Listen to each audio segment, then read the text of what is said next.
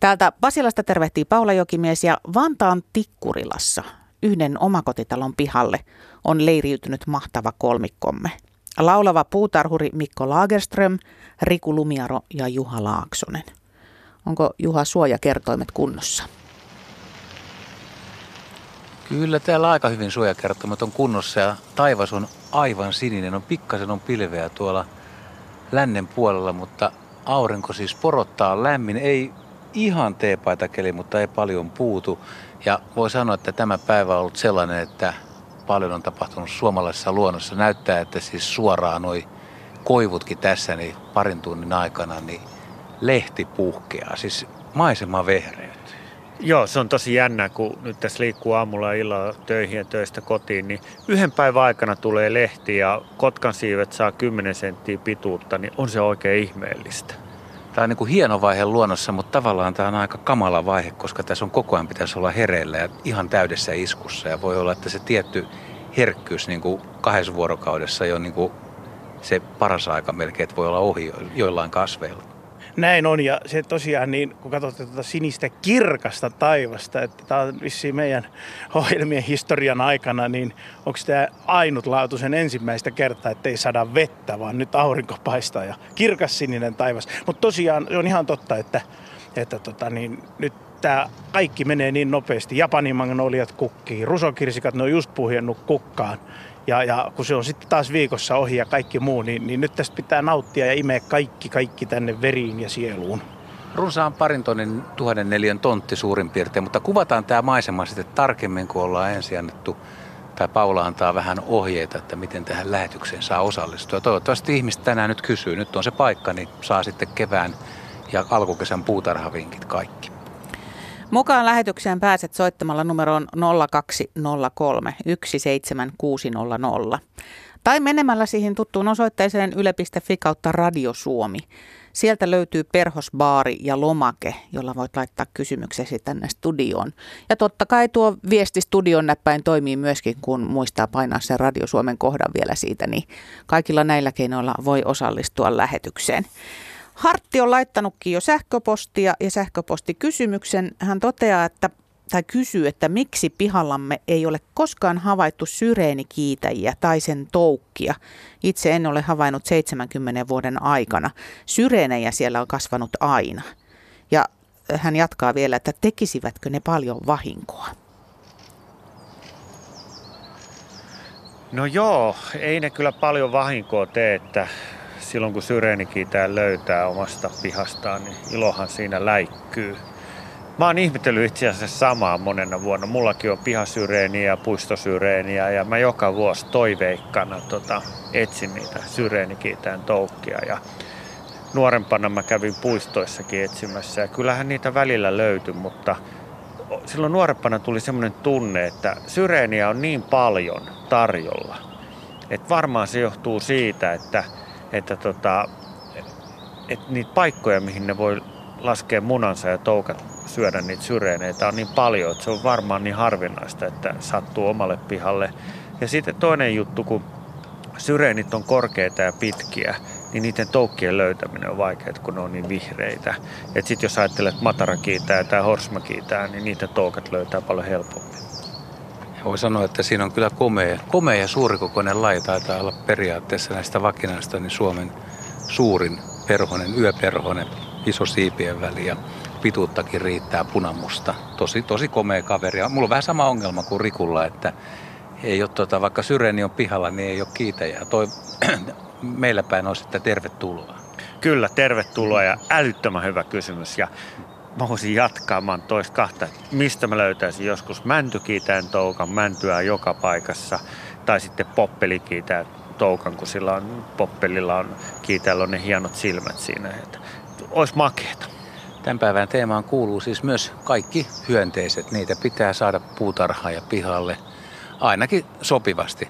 Tässä muuten äsken oli todella hauska tilanne. Tässä on mustarastas ja räkättirastas ja ja räkättirastas sai, veti tuolta maasta ison madon, se mato piti kiinni aika tiukasti ja rastas joutui tosiaan niin kuin takakenossa oikein nykimään ja irrottaa, kun se mato sieltä lähti irti, niin musta rastas hyppäsi kimppuun ja Mikko katsoi ihaille. Joo, se oli kiva nähdä niin tota, toinen pyrstö leveänä ja toinen siivet levellään. Että siinä oli oikein taas kiva luontonäytelmä tähän ulkoisi, miten se sanotaan ulkona, kun ollaan tässä aurinkoisessa kauniissa alkukesän säässä. Sieltä rupeaa herra jo puhkumaan, ottaa vähän niin kuin varvasasentoa ja rööri auki. Mutta no niin, kuvataan tämä piha nyt. Ihmiset varmaan miettii todellakin, missä, minkälaisessa ympäristössä me ollaan. Me ollaan Tikkurilla Vantaalla, keltainen isohko rakennus, iso piha ja aika tavallaan alkutekijöissä sinänsä, että tässä on temmellyskenttää työmaata, jos alkaa pihaa hoivata ja muovata suuria puita, mänty, mäntyjä, koivuja aika lailla tässä rajamailla, haapaakin on, pihlajaa, suht monipuolinen puusto. Joo, tämä on siis, mä ajattelin kun sä tuossa kerroit, että tämä on oikeastaan puutarhurin unelma tämä piha, että tässä on isoja puita, esimerkiksi toi mänty tuossa on tosi komea, mutta sitten on tosi paljas, koska täällä Tikkurilan alueellahan maan on ollut saastunut ja sitä on kaavittu pois. Ja esimerkiksi tästä pihasta pintamaa on kaavittu suurilta osin pois. Eli tämä on niin kuin neitseellinen paikka perustaa puutarha. Ja tänään me ideoidaan, mitä kaikkea tänne voisi tehdä. Eli, eli tavallaan puutarhurin unelma. Tässä on semmoinen jännä historia myöskin, että täällä ei ole nyt omistajaa paikalla eikä, eikä ole näkynyt aiemminkaan, mutta Riku on siis käynyt täällä jo kevät-talvella ja on käynyt alkuviikosta ja tulee vielä loppuviikostakin tänne ja nämä kaikki salaisuudet, mitä tässä yritetään kerrota, kertoa ja kuvata, niin paljastuu sitten sunnuntaina ulos luontoon ohjelmassa televisiosta, niin ihmiset pääsee katsomaan, että minkälaisella pihalla me tällä hetkellä temmelletään. Mutta lähdetään siitä lumisesta ajasta liikkeelle. Siis nyt sun pitäisi palata semmoiseen ajatusmaailmaan, että – kun tämä on nyt tällainen, niin kun lumi oli maassa, niin oli pystytty kuvittelemaan, että lumenalta paljastuu tällainen piha. Joo, siis se mikä mua yllätti kaikkein eniten, no nämä puuthan mä näin silloin, nämä hienot puut, mutta se mikä mua yllätti, mä, mulle oli kerrottu, että tämä pintamaa on tästä kuorittu pois, niin kun sä tuut pihaa, josta pintamaa on kuoriset, ku, otettu pois, niin se on hirveän paljas ja rujon näköinen. Niin se mua yllätti, että mä en sitä osannut kuvitella, vaikka mulle kerrottiin taas se, mikä mua niin kuin ilahduttaa, että kun tämä on etelärinne, niin tämä auringon määrä, että tähän on aivan niin kuin ihana paikka perustaa puutarhaa. Ja kyllähän mä silloin jo maaliskuun lumihangella visioi, mitä kaikkea tänne voi tehdä. Tässä. Joo, otetaan, otetaan puhelu tähän. Napataan mukaan lähetykseen Kari Keravalta, tervehdys. Terve. Minkälaista asiaa mietityttää sinua? Te puhuitte, te puhuitte tota, ihan, hetki, ihan just hetki sitten niin syreenikiitäjästä ja ihmettely oli kova, kun tota, ei tahdo löytyä syreenipensalta syreenikiitäjän toukkia. Mulla on siihen hyvin selvä selitys. Syreenikiitäjän toukka tai syreenikiitäjä yleensäkin suosii paljon enemmän esimerkiksi angervoja. Harvemmin löytää syreeniltä, mutta sitten ihan angervoilta – kannattaa etsiä.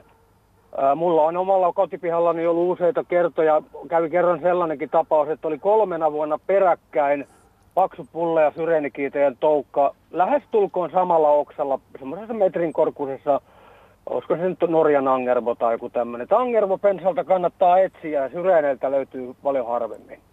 Kyllä syreeneiltäkin varmaan löytyy, mutta jos vieressä on angervo pensas, niin se on, se on kyllä siinä angervolla ennemmin kuin syreenillä. Mitäs pojat sanoo vinkistä? Vinkki on siis erittäin hyvä. Me tässä ajateltiin vaan sitä, että kun on syreneitäkin paljon ja sitten on, on, on tuota kesä, kesällä sopiva aika tässä näin, niin kun ne lentää, niin vaikka sä valvot niitä öitä, niin sä et myöskään näe näitä kaunottaria, jotka lentää. Joo, siis älyttömän hyvä vinkki ja näitähän niin kuin esimerkiksi ää, Matarakiita on hyvä esimerkki, että sen toukka voi löytyä Mataralta tai sitten siltä Maidhorsmalta. No tämä on sama juttu. Ja onhan mullakin pihassa Norja Angervo, mutta en ole nähnyt silläkään. Mutta tämä oli hirveän hyvä vinkki. Ja tota, on joskus kuullut tämän asian, mutta enpä nyt muistanut, että kiitos soittajalle tästä täydennyksestä. Hyvä, kiitos Kari vinkistä. Ja mä jatkan studiosta ö, sähköpostikyselyllä. Kepa kysyy, että miten niitä suuria yöperhosia saisi houkuteltua pihapiiriin? No tietenkin yöperhoset ja kaikki perhoset on mesikasveja ja sitten perhospaaria laittaa, mutta tota, niiden suurten, niin kuin esimerkiksi ritariyökkösiä ja muita, niin se on vähän hankalampaa, koska niitä on vähemmän. Että sitten lakana on tietenkin aika hyvä, mitä Juha tekee aika paljon. Että sullahan on, sä harrastat tätä lakanaa ja perhoslampua, että sillähän niitä pääsee näkemään. Niin se on tavallaan se, että kun valokuvaa, niin voi yrittää selvittää, että mitä siellä pihalla yön pimeinä tunteina lentää. Ja varsinkin vielä niin kuin loppukesällä sitten. Ei niinkään välttämättä edes houkutella niitä, mutta ihmisen pitäisi olla, monet näistä on niin kuin yöaktiivisia, niitä, on, niitä voi olla hankalaa nähdä, jos ei ole ulkona koko, koko aikaa. Ja sitten toinen on se tietysti, että tässä Mikko sanoi, että pitää olla sopivia myöskin kasveja ja sitten näitä liuoksia, syöttejä. Siis se, ja me, me painotetaan tässä lähetyksessä, että, että kun laittaa semmoisen syötin sinne, niin sitten vaan niin kuin ihaillaan, että ei välttämättä keskitytä aina pyydystä. Just näin. Ja tota, kyllä mä oon sitä mieltä, että kaikkein parhaimpia, mitä minä olen nähnyt havaintoja, niin on ollut silloin, kun on laitettu näitä oikein paljon mesikasveja ja siellä erityisesti siis nyt puhun ligulaarioiden eli nauhusten, eri nauhusten puolesta. Ne on ihan siellä top 10 kärjessä syyssyrikän lisäksi, eli pudleijan lisäksi. Ja, ja, ja sitten tosiaan siihen yhdistelmänä se mesikasvibaarin läheisyyteen, niin näitä, just näitä punaviiniä, banaania, siirappia, siis näitä, näitä liuoksia, niin, niin silloin on niin kuin jonkunlaista toivoa toivoa saada, mutta ainahan se riippuu, ollaanko me tunturitontilla vai kaupunkitontilla taajamassa, missä me ollaan, että sekin, ja se muu ympäristö siinä.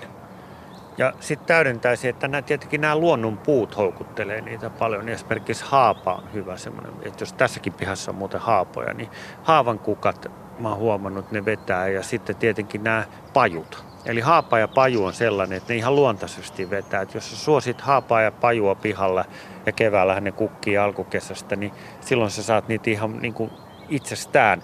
Mutta se, miten niitä on hirveän vaikea nähdä näitä yöperhosia, että tämä mitä Juha, Juhalta pyysin kertoa, kun Juha valokuvaa niitä, niin se perhoslamppu ja lakana, että sillä sä pääset havainnoimaan. Että niitähän saattaa pyöriä siinä pimeässä pihalla, mutta ethän sä näe Täällä on kimalaisia liikkeellä, menee keltano ei vielä, keltamo ei vielä kuki, mutta siellä on tota, varmaan peltokimalainen, tuommoinen ruskea, niin menee. Mikä, mikä siellä on toi taskuruoho, toi kevättaskuruoho. kevättaskuruoho kukkii. kukkii nätisti, joo.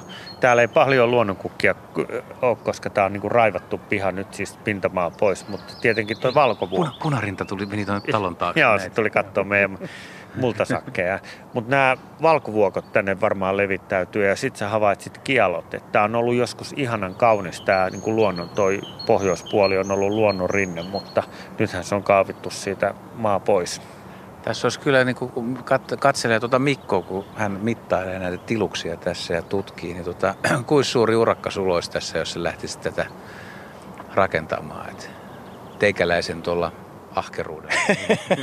Ei tässä kuule viikko eikä kaksi riittäisi, mutta just toi kun toi Riku mainitsi tuon rinteen, niin mä just sanoin, että tässähän pystyy siis hyödyksi käyttää kevä, kevään näitä valumavesiä, niin kun lumi alkaa sulamaan niitä, ja sitten rinteen lämpöominaisuuksia syksylle pitkään, että tässä on todella, että, että kierretään tätä tonttia nyt vaan tässä ja katsellaan ja kerrotaan lisää sitten kuulijoillekin näitä ideoita.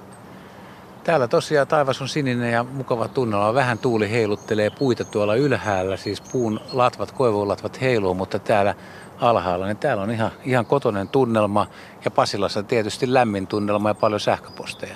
Kyllä, Pasilassa on aina lämmin tunnelma ja sähköposti rallattaa. Muistutan myöskin, että voi soittaa 0203 17600 on tuo numero. Mirjami vastaa puheluihin siinä ja kannattaa nyt kerätä ne vinkit tämän kevään puutarhahommille. Perusjamppa Kymistä kertoo, että kysymykseni ei nyt ihan koske perhosia, mutta kysynpä kuitenkin. Perusjamppa on käynyt eilen Kotkassa Langenkosken keisarillisella, keisarillisella kalastusmajalla ja valokuvissakin hyvin tuttu mäntykelo kalastajien majan kupeessa oli tullut tiensä päähän ja ilmeisesti turvallisuussyistä Laho Tyvi jouduttu nyt kaatamaan. Paikalle oli jätetty kyllä pitkä kanto, mikä mielestäni oli ihan oikein. Mutta, mutta, se kuhisi hevosmuurahaisia. Onko kalastajien hirsimaja ja itse keisarille rakennettu kalastusmaja nyt vaarassa, jos hevosmuurahaiset iskevät, menetys voi olla suuri? Näin kyselee perusjamppa Kymistä. Joo, itse asiassa tätä samaa on pohdittu tämänkin pihan kohdalla, kun tässä on noit muutama lahopuu kuusia tässä. Niin tota, jos sulla on lahopuu kuusi, yleensä kuuset, niin ne vetää näitä hevosmuurahaisia puoleensa ja juuri niin kuin mitä tämä sähköpostin lähettäjä niin kuvasi. Ja jos se on lähellä sitä taloa, niin jos se jätetään siihen, niin se saattaa aiheuttaa tämä hevosmuurahaisongelma. Ja sen takia tämmöistä lahokelopuuta ei ihan talon viereen pitäisi jättää, koska voi käydä just näin ikävästi. Ja silloin kyllä kannattaa niin kuin katkoa se veke siitä, koska tietyissä paikoissa, tässähän ei ole, tässä muuten joudutaan kanssa samaa pohtimaan, että mitä tehdä noille puille, että mutta tämä on semmoinen rinne, että tässä ei onneksi ole hevosmuurahaisia. Tässä on vaaraan mauriaisia, eli niitä mustia muurahaisia, mutta toi kannattaa aina miettiä, kun puhutaan lahopuuaidoista ja lahopuista. Kierretään vähän tätä taloa ja kuvataan vielä tämä viiva tästä. Nyt me olemme siis täysin eteläpuolella. Vasemmalla puolella, missä on raja tuonne parkkipaikalle, niin siinä on tuota, ää, aita, joka on puolitoista, vähän yli metri 20 senttiä korkea ja Riku osoittelee pähkinä pensaita. Niin, mutta kato mitä siinä on tehty. Eli siinä on hieno tuommoinen metalliaita, mutta harvoin näkee, että tehdään mutka-aitaan. Ja se mutka-aita, mä katsoin jo silloin maaliskuussa tämän. Ja silloinhan tässä ei ollut mitään lehtiä eikä mitään, mutta mä tunnistin heti tästä rungon rakenteesta. Tämä on pähkinä pensas. Ja harvoin, ootko Juha milloinkaan nähnyt, että aitaan tehdään mutka pensaan takia?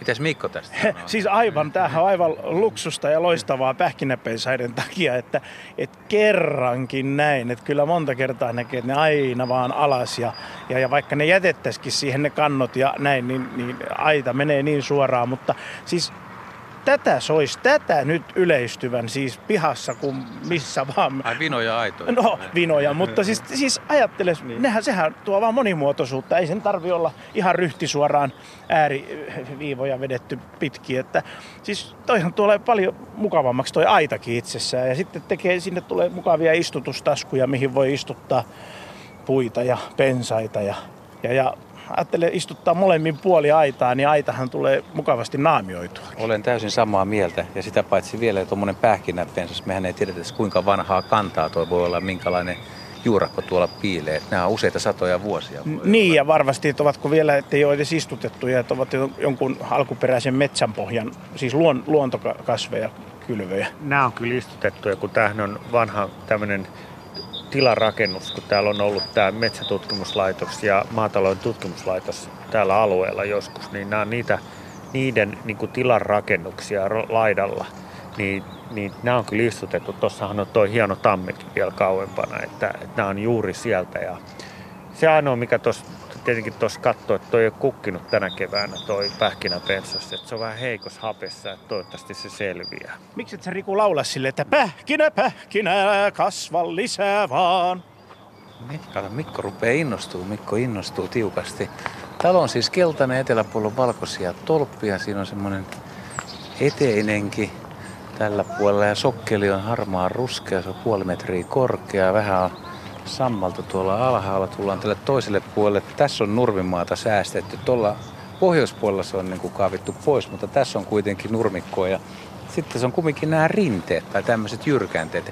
Et periaatteessa tässä on todella aika paljon niin kuin mahdollisuuksia. Niin, tähän mä jo niin kuin, mä ajattelin heti, että tähän niin kuin rinteen reunaan, että tähän tulee pensaita. Tähän voisi laittaa mustaviinimarjoja ja mitä se ra- rakasta tai jotain muuta, että tämän rinteen muodon, kun se lähtee tuonne alaspäin, niin tämän voisi niin kuin korostaa näillä pensailla. Ja sitten tuonne alle laittaa aidan. Joko hortensioista tai ei hortensioista, kun siis rapattuijasta tai kuusiaidan. Räkättirästä siltä taas nappas madon tältäkin puolelta. Tämä on siis Radio Suomen suora perhosbaarilähetys, mikä tulee Vantaa Tikkurilasta. Ja nyt saa kysyä kasvien istuttamisesta, kasveista, jotka luovat pihapiiristä hauskan, monimuotoisen, mukavan ympäristön. Ja tähän kuuluu joukkoon myös linnunpöntöt, hyönteishotellit, altaat ja kaikki muu sellainen. Otetaan puhelu. Meillä piti olla puhelu, mutta Reino Vantaalta soitahan uudelleen tipahdit linjalta. Otetaan sen sijaan sähköpostikysymys, joka kuuluu näin, että ähm, Menestyvätkö kirsikkapuut Etelä-Suomessa, eli esimerkiksi Kantahämeen alueella? Miten kirsikkapuu kuuluu istuttaa ja minkälaista hoitoa kirsikkapuut tarvitsevat? Nyt täällä on herra Laageström puhkuu suorastaan riemua. Tämä on hänen erityisalue. Joo, joo, siis mä oon taas niin innostuksessa, että jos mä jotain unohdan, niin Riku jatkaa sitten, mutta, mutta multaa ja hiekkaa ja oikein tota kalkkipitoinen maaperä. Ja ensinnäkin Kanta-Hämeen alueella menestyy tosi hyvin. Nyt tietysti kun kysyjä ei kysynyt, että onko talouskirsikoista kysymys vai koristekirsikoista, mutta kun puhutaan jo Kanta-Hämeestä, puhutaan varmaan siis kakkosvyöhykettä ja kolmosvyöhykettä, niin nyt ihan pilvikirsikka, rusokirsikka. Siinä on oikein kaksi hienoa koristekirsikkaa ja myös salinin kirsikka, joka tekee valkoiset kerrotut kukat. Ja sitten näitä talouskirsikkalajikkeita löytyy huvimajaa ja löytyy choklonadajaa ja, ja tota, oi voi, siellä on monta, monta hyvää sorttia. Mustilan morelli, siis ja imellä kirsikat, ehkä joku, joku tommonen kanta, tietty kanta, liattuan keltainen voisi viihtyä kans, että kirsikkakirjo on. Joo, kirsikka menestyy tosi hyvin, että mullakin on omassa pihassa, tosin se on täällä pääkaupunkiseudulla kaksikin kirsikkaa ja ne menestyy tosi hyvin, että kun sen sinne istuttaa, niin muistaa vaan laittaa niin kuin tarpeeksi ison kuopan ja sinne hyvää multaa ja niitä ei oikeastaan tarvi hirveästi edes leikata, että ne menee siihen ihan niin kuin omina itsenä, että aurinkoinen, kalkittu paikka, että ne ei hirveästi happamuudesta tykkää. Ja sitten vielä se ilosanoma, että kun meillä ilmasto lämpenee nyt hurjaa vauhtia, niin, niin, niin tota, kirsikat vaan menestyy yhä pohjoisempana. Että meillähän on 50, 50 vuoden päästä täällä Unkarin lämpötilat, että hei jaa kirsikat. Hyvä Riku, hyvä Riku, joo. Ja eikö se ole niin, että otetaan tämä vanha motto, että kuulijatkin muistaa. Ja paljon. Siis ei yksi, yksi, yksi, vaan paljon. Tarkoitatko että tuhat kirsikkapuuta pihalla? ei nyt sentään, ei nyt sentään. Mutta tosiaan mä oon monta kertaa, kun mä ajelen tuolla Hämeen suunnassa, kauniit maisemat siellä, niin tota, voi voi tuolla olisi pilvikirsikoille paikkaa. Ja tuolla olisi hapan kirsikkaryhmälle ja talouskirsikalle ja, ja rusokirsikalle. Että Hämeeseen kaikille hämäläisille vaan oikein paljon terveisiä. Tässä on vähän jatkokysymys. Tämä teille pistän vielä samasta postista lisää kysymyksiä. Täällä on useampikin, jotka liittyy samaan aiheeseen, mutta kirsikkapuista vielä sen verran, että no, houkutteleeko nämä kirsikkapuut sitten niitä perhosia tai muita hyönteisiä puutarhaan tai pihamaalle? Joo, siis ke- kun hän kukkii nyt toukokuussa, kesäkuun alussa, vähän riippuu vuodesta ja kevästä, niin nämä, no ei kauheasti perhosia, mutta kimalaisia pölyttäjiä. Eli tota, kyllä se kauhean niin kuin, tämmöinen höyrinä menee, että siellä on hirveä säpinä päällä, että ihan samalla kuin omenapuissa. Ja nytkin jos mä ihan oikein muistan, niin kukkii vähän, ainakin meillä täällä, niin vähän nämä hapankirsikat nimenomaan, nyt niitä on koristekirsikoita ja niin edelleen, mitä toi laulava tuossa äsken lauloi mielensä sopukoista, niin kukkii vähän omenapuiden jälkeen. se, on, se on kaunista. Ja sitten vielä lisäisin, mikä tähän koktailiin tuo, jolla on todella kauniit kukat, on päärynä. Päärynöitä kanssa kannattaa meillä istuttaa jo. Ja luumut ja kirsikkaluumut. Niin, no kaikki hedelmäpuut vissiin on teidän suosikkeja, mutta siis kyllä se kirsikan kukinta silloin, kun se on parhaimmillaan, niin mä oon vähän sitä mieltä, että jos vie toisen semmoisen hienon kirsikkapuun alle, kun se kukkii ja toinen katselee siinä, että ei tässä mitään, niin kyllä, se on aika kylmä tyyppi. Ei Nä, tunteita paljon. Näin on, ja nehän huomasitte, kun me tultiin tänne päin, niin siinä Vantaa hotellin pihassa nämä kukkivat rusokirsikat aivan vaalean punaisena. Siis, että, siis se niin kuin herättää, että nyt on kesä alkanut, että tralala, tralala, tralala, Tarviiko niitä käsiä nyrkis pitää ja heiluu ja sitten näin? Että... No into on, kato kova. niin, sun pitäisi päästä töihin. Sitten me Rikun kanssa järjestetään sulle kohta duunia, koska joku, joku yksi lapio ja sitten joku yhdet hanskat, niin jos Pitäisikö Mikko Laitetaan Mikko töihin ja se on, se on ihan oikein. No kun te valmistelette sitä töihin saattamista, niin minäpä heittelen täältä lisää näitä kommentteja ja kysymyksiä. Päivi ensinnäkin komppaa sitä syreenikiitajasta, että se tykkää myös tuoksuköynnös Kuusamasta. Hän tervehtii näin. Sitten Mirja Nurmijärveltä kysyy, että onko kissankäpälä hyvä perhoskasvi? Vanhempien pihalla niitä kuulemma kasvaa runsaasti. No kissan käppälähän on va- tämmöinen niin kuin vanha ketokasvi ja aika monin paikoin hävinnyt sen takia, että kun se on matala ja se kärsii tästä rehevöitymistä eli kilpailusta, niin näkee aika harvoissa paikoissa. Kedoilla, kuivilla kedoillahan niitä näkee. Mutta nyt mun täytyy sanoa, että enpä tiedä. En ole ikinä nähnyt kissankäpälällä mitään perhosia, että se ei ole mikään mesikasvi, että jos veikkaisin nyt, koska ei tule perhoset ja kissankäpälä kyllä samaan juttuun mieleen. Tuossa meni valkoperäinen iso, iso tota, kimalainen kontu tai pantukimalainen. Tosi iso naaras tommonen. Kuningatar, talvittiin. Joo, nehän on täällä, kato, odottaa, nyt kun ehtaa olla kuin tuo yksi vanha omenapuu, että ne on täällä iskussa jo, että kun tänne saataisiin näitä kirsikoita ja omenapuita, mitä pölyttää. Ja etsii pesäpaikkaa varmasti. Joo, onko Pasilassa lisää kysymyksiä? Pasilassa on kysyjä. Napataan Markku mukaan lähetykseen. Tervehdys. Markku, Joo. olet mukana lähetyksessä. Terve. Terve, terve. Markku Räikki, Kantolassa. Hyvää iltapäivää. Hyvää iltapäivää. Minkälaista sulla on puutarhasta mielessä? Kuule, tuota, kun mä oon tässä puutarhahommia tässä tein, aloittanut nurmikon raivaamista ja rakasuja ja semmoista. Ja sitten minua ihmettää, kun mehiläisiäkin, kun on nyt semmoisia isoja pörriäisiä on liikenteessä. Ja sitten perhosiakin on, niin mistä ne saa tuota tähän aikaan, kun ei ole kukkia, niin mistä ne saa elannon? Jaha, kuunnellaan mitä Joo, kolmikko vastaa. puhutaan, var... Joo, puhutaan varmaan just näistä, mistä Juha puhui, eli, eli kimalaisista, että Kyllä, kyllä. onhan täällä jo pajut, ku, pajut kukki. Pajut on jo kukkinut pitkään, niin esimerkiksi keväällä niin pajun kukinta on hyvin tärkeää. Niin. Että jos haluaa näitä pölyttäjiä, niin pajut. Joo, mutta kun mulla ei Siinä ole on yksi pajia, hyvä. kun mulla, mulla on haapaa ja koivua tässä pihassa ja Joo, ne on vähän myöhemmin sitten, että tota, nythän koivu on alkanut just kukkimaan täällä pihalla, Aha. että ihan just alkoi tänään kukkia. Mutta tota, paju on se, mistä ne saa ekat. Sitten on tietenkin, nyt haapaan hän ei ole tullut vielä lehdet eikä se ole kukassa. Ja sitten ihan Niin. ensimmäiset, mitkä kukkii, on tietenkin ää, pähkinäpensas ja tervaleppä, mutta mä en ole ikinä nähnyt, että niistä hirveästi, että pajut. Mutta pajujahan on joka paikassa kuitenkin. Joo, ja No, nimenomaan siis, jos niin. oikein on tilaa, niin toi riipparaita, siis siitä on tämmöinen kukkiva, kevätkukkiva malli, tämmöinen riippamuoto, että se ei kasva edes hyvin korkeaksi, vaan ihan tuommoinen parimetrinen varteen ympätty tämmöinen riippalatvus. Ja se on, se on muistaakseni lajike Kilmarnock, tämmöinen oikein keltakukkanen, ja on kyllä, kyllä ainakin sitten siihen alkuun, alkuun niin kuin hyvä lääke, sanotaanko näin. Ja sitten on tietysti leskelehti. Aina, aina tärkeä Niin, joo, leskelehti, mutta se ei tullut nyt mieleen heti pihasta. Että harvassa. Tossa muuten leskelehti. Joo. Kuule, kun Joo, ole on hyvä, kysy semmonen näkinen paikka, niin tuota, kun tässä on tätä kaikkea pensasta ja mitä tänne niin pitää saada marjapensaat ja sitten jotain lumipallokukkaa on tuossa tuota pensasta ja mitä tänne voisi tuota, silleen, että jotka houkut- houkuttelisi näitä pikkuhyönteisiä, perhosia ja ampiaisia. Niin haluaisitte niitä lisää sinne. Kyllä, tässä on, tässä on aika sakea mettä tässä ympärillä. Tässä on aika paljon haapaa, koivua, närettä ja äh, petäjiä ja semmoisia. Sirenipensata on, mutta ne, nekin alkaa olla kohta niin vanhoja, että ne on kuollut jo.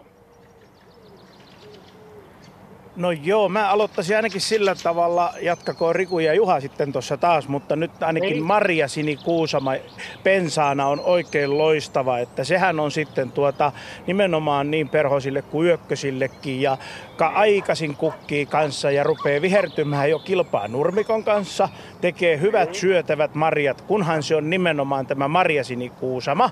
Ja sitten tota, niin näitä erilaisia perennapuolen mesikasveja, juuri nämä nauhukset, jotka tässä on aikaisemmin mainittu, punahattu ja ennen kaikkea erilaiset maksaruohot. Tällä hetkellä taitaa Suomessa olla kahta kolmea kymmentä jopa eri sorttia taimistoilla tarjolla. Ja kun etsii sanotaan nyt ne lähimmät neljän viiden taimiston maksaruohovalikoimat, mä uskon, että sieltä tulee jo aika hyvää semmoista houkutinkasvia niin kuin näiden, näiden sitten suhteen. Ja Että erilaisia maksaruohoja ja Juu, ja niissäkin on tosiaan se, sillä tavalla, että, että kun voi olla, että Keski-Suomessa, jos Kamtsatkan maksaruoho on, houkuttelee paljon paremmin, niin, niin iso maksaruoho voi olla Etelä-Suomessa, ja mitä pohjoisemmaksi mennään pääskymaksaruoho, että ei ole mitään niin yksi yhteen, vaan ihan, ihan tosiaan niin monipuolista valikoimaa maksaruohoistakin. No niin, siinä tuli Markku sulla jo monta. Ja puutarhaliikkeessä saa niitä kaikkia hommattua sieltä. Se vielä. Kyllä vaan, kyllä vaan. Aha. No niin, hyvä. Kiitos Markku soitosta. Ei Siinä muuta tuli... Kiitos. Kiitos, hei hei. Tuota, Reino, joka yritti meille soittaa, mutta ei päässyt mukaan lähetyksen, taas akku lopahtaa kesken kaiken, niin hänellä oli semmoinen kysymys mielessä, että miksi orava syö vaahteran kukintoja? Ei ole kuulemma ennen moista käytöstä nähnyt, että onko tämä yleistä? Joo, kyllä mä itse asiassa joka, joka kevät on tuossa muuten Vahtera on Niin, niin, ja, vieressä. silmiä edessä tuossa kolmen metrin päässä. Olen nähnyt ja se, se ottaa sitä mettä sieltä. Et mä oon joka vuosi seurannut sitä, että se syö, se saa siitä mettää ja nestettä. Et mä oon joka vuosi seurannut, että orava tekee tätä, että se syö just nimenomaan Vahteran kukkia. Koitetaanko kuinka tahmeita se on? Niin, tai Onko siinä- sokerista. Sokerista. Sokerista eli mettää. Koita siitä, tota, tää on nyt kahden metrin korkeudessa, tää on tämmönen viisimetrinen vaahtera. Se on lehdet vähän tahmeet. On, on, on, on. Kukkaa siinä ylempänä. Ja sitten se ed- edellinen kysyjä muuten, niin Vaahteran kukissakin on muuten niitä kimalaisia. Et se on yksi ravinto, unohtu mainita, vaikka tää tässä meidän edessä onkin. Eli tota, joo, siinä on kukinta, joka tuottaa mettä. Mikko rupesi muist, maistelemaan niitä vähän Maistakaa nyt yhdet mussutuspuolella. vaahteran maist- kukkaset. Joo, ilman muuta. On siinä semmoinen pieni sokerin maku, eikö ole? Annos vielä toinen. Mun No. itse asiassa ei tuo aamiainen väliin. No niin. Tai päivä. Riippuu siitä, sulla Joo, on paljon. sä käyt hyvällä, jos sä pelkästään tällä, tällä Kyllä mä, pärjät. kyllä mä, ka- mä oon kasvissyöjä, niin kuin tiedät. Se alkaa kohta toi Juhakin laulamaan metsän siimeksessä. Joo. Joo, ja sitten tietysti tässä, missä kysyttiin, että, että tämä pihan monimuotoisuutta ja pientä ötökkää ja, ja hyönteistä selkärangatonta, niin sitten yksi, mikä on aika tärkeä, mitä ei tule ajatelleeksi, että tässäkin on nyt tehty halkopino. Eli, eli ihan pelkät puupinot ja tämmöinen sekä hoidettu puupino että hoitamaton alue. Joo, lisää. eli no tässä just silmä osuu siihen, mihin mullakin osuu. Ja sitten tuohon varmaan voisi laittaa näitä ötökkähotelleja, mistä on ollut viime aikoina puhetta, eli tekee semmoisen laatikkomaisen rakennelman, johon laittaa puun ja poraa siihen reikiä ja laittaa järviruokoa ja sitten sinne voi laittaa käpyjä ja kaikkea. Ja sitten tietenkin, jos sulla, kun tässäkin tulee paljon oksaa ja muuta, niin ja on tuossa toi kelokuusi, niin kaataa sen ja tekee siitä lahopuuaidan. Et sehän on niin kuin tosi makeen näköinen ja si- siihen voi joka vuosi, ei tarvitse viedä minnekään kauas, niin laittaa ne puista pudot, putoavat oksat ja toimii niin kuin pesä- ja piilopaikkoina. Ei pelkästään hyönteisille, vaan sinne voi mennä siili alle tai mustarastas tehdä pesän. Et tässähän toi mustarastas varmasti on jossain pesä. Et se on varmaan tuo hal- halkopinon keskellä. Ja sitten monimuotoisuuden kannalta semmoinenkin on aika hyvä idea, että sä voit periaatteessa kaataa, jos on pakko siis kaataa puu, kuusi, niin sä voit kaataa se vaikka puolentoista metrin korkeudelta, jättää siis pitkän kannon ja porat sen täyteen reikiä. Niin se on tavallaan valmis, erikokoisia reikiä. Joo, se on erittäin hyvä idea, mutta niin kuin se yksi sähköposti tuli, että ei liian lähelle taloja tulee nämä muurahaiset, hevosmuurahaiset. Että se täytyy muistaa aina, jos se kelo jättää pystyyn. Mut periaatteessa se on vähän samanlainen, no joo, isompi kuin tuommoinen hyönteishotelli. Joo, Se on- ja, ja kannattaa olla erikokoisia. No niin, talon emäntä Anukin tulee no, tänne. Ei, täällä ei ole esitelty mitään eikä puhuttu, ja tämä on mullekin vähän yllätys. Niin, mutta sanoit, kun että sä et ole tavannutkaan. tää Homma, Niin, homma, homma, niin. homma toimii. Kiva, että tota, Näin se joskus näinkin päin. Näin, Että, näin se Riku rohkeasti vaan meitä Joo. kuljettaa. Joo. Täytyy mennä sanomaan. Joo. Terve, sä oot kuulemma Anu. Moi Mä oon joo. Laaksonen, Juha. Hauska on, tavata. meillä on lähetys täällä käynnissä. Niin mä kuuntelin sitä äsken, kun mä tulin autossa. Joo, Laagerström, terve, terve. Hei Anu, hei. Ja Riku sä oot tavannut jo. Joo, jutellut. mulla on nähty. Joo. Moi. Täällä, Moi. täällä me suunnitellaan kaiken näköistä No ja niin, mahtavaa. puhutaan, puhutaan näistä asioista. Aika, aika monen kivetyskin tänne on tehty tänne länsireunalle. Tota, jännän näköinen. Oliko tämä suunniteltu? No ei, vaan se on siis, kun, tää, tätä on, kun tästä on poistettu se pintamaa, tässä oli siis semmoinen myrky, myrkky, jotain lyijyä tai jotain tässä maassa, niin silloin, silloin tästä on niinku kerätty noin kivet tästä pihalta samalla ja laitettu tonne vaan. Ja nyt siitä ilmeisesti aletaan kuitenkin tekemään tämmöistä kivikkoista maksaruohoaluetta vai millä, minkälainen suunnitelma? Onko sulla niin kuin tarkat suunnitelmat, kun ei ole niin tarkkaa puhuttu vai haluatko tässä kuulla, että pojat suunnittelee ja sitten otatte ne, ne tuota, mukaan siihen, mitä haluat? No olemme jotain mietitty, mutta ei me mitään ihan hirveän tarkkaa kyllä ole vielä, mutta, mutta kyllä toi näyttää tosi hienolta toi, mitä siihen nyt on alettu tekemään. Että varmaan jotakin, jotakin sellaista jatketaan. Mites miltä Mikko on? Joo, nimenomaan tuossa mä kattelen, kun siellä on noita jo nyt noita maksaruohoja ja sitä kirjoa löytyy, niin kuin äsken mainittiin, varmaan tällä hetkellä taimistoilta liki 30 lajia, niin, niin, niin mitä useampi sortti, niin sitä varmemmin saa myös näitä sitten näitä kaiken maailman mesipistiäisiä ynnä muita meden, meden ravintokäyttäjiä ja saa sitä kukinnan aikaisuutta ja monimuotoisuutta ja sitten myöhäisyyttä, että parhaassa tapauksessa siis toukokuusta niin syyskuulle.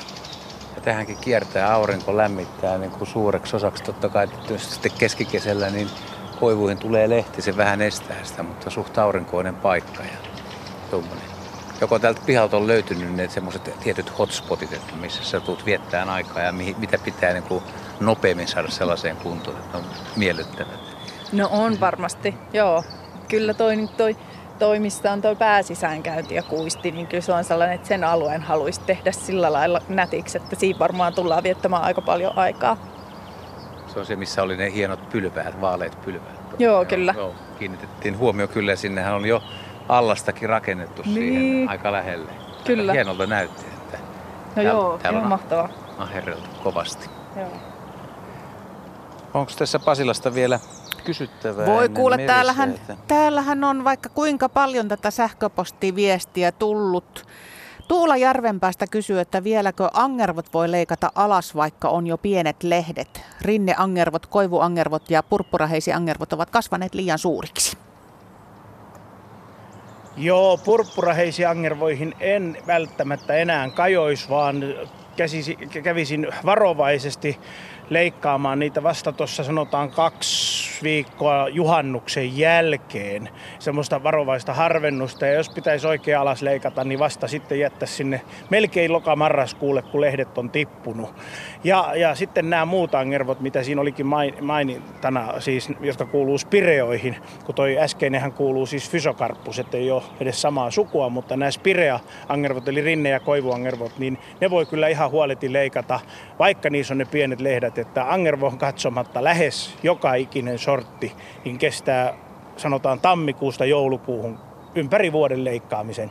Mutta tietysti jos ei ole mikään välttämätön, niin nyt kasveissa on se kaikkein tuota, vahvin nestevirtaus ja kasvuvoima jo lähtenyt, että, että ne voi sitten olla ehkä kukkimatta tänä vuonna tai, tai jotain muuta kranttua tulla kuivempaa risuun, mutta kyllä ne yleensä, yleensä tota, toiset kasvit on leikattava silloin, kun se tuntuu parhaalta. Maija Mehiläinen kertoo, että hänellä on seitsemän vuotta vanhat rakkaat daalian mukulat, jotka ovat aina talvehtineet hienosti noin plus viiden asteen lämmössä turpeessa. Ja yleensä hän on alkanut ulkoiluttaa niitä hyvissä ajoin, laittanut maahan kesäkuun alussa. Nyt jouduin nostamaan ne kasvihuoneeseen turvelaatikoissa pari viikkoa sitten ja kun katsoin niitä alkuviikosta, muurahainen oli löytänyt niistä hienon pesäpaikan. Osa mukuloita oli jo täynnä munia. En keksinyt muuta kuin laittaa hengissä olleet mukulat maahan. Maan lämpö oli plus 15. Mitä luulette? Selviääkö ne Halla Harson alla? Selviää joo, itse asiassa mullakin on ollut omassa, mä just eilen itse asiassa toin daaliat pihalle sinne, että istutaan ne ruukkuihin. Että kyllä ne selviää, että jos ei tule pakkasta, mutta Halla Arson alla niin selviää tosi hyvin ja tota, ei ole mitään ongelmaa sitä mä oon kokeillut, ihan mä oon kokeillut, että selviäisikö ne talven yli, mutta ei ne selviä. Että kyllä ne pitää aina ottaa sinne kaivaa syksyllä ulos pois maasta, mutta hyvin selviää. Hyvä, se oli Maija Mehiläisille lohduttavaa viestiä. Ja nyt napataan soittaja mukaan. Tuija Maaningalta, hyvää iltaa. Iltaa. Minkälaisia mietteitä? Semmoinen, kun nyt on tämä uh, uusinta uutta puna- ja marja pensas joka kukkii aika lailla aikastekkai keväällä. Niin tuota, olisiko se sitten näille öttiäisille yksi semmoinen pelastus? Mikko. Joo, siis tuota, mullekin tämä Hunaja Marja nimi oli ihan uusi, joka tänä vuonna on nyt tullut siis käyttöön. Ja, ja en ole kuullut ennen kutsuttavan t- tätä, mutta nyt puhutaan just Marja Sinikuusamasta. Loni Keerakka Erulea Var Edulis ja sen nimilajikkeet.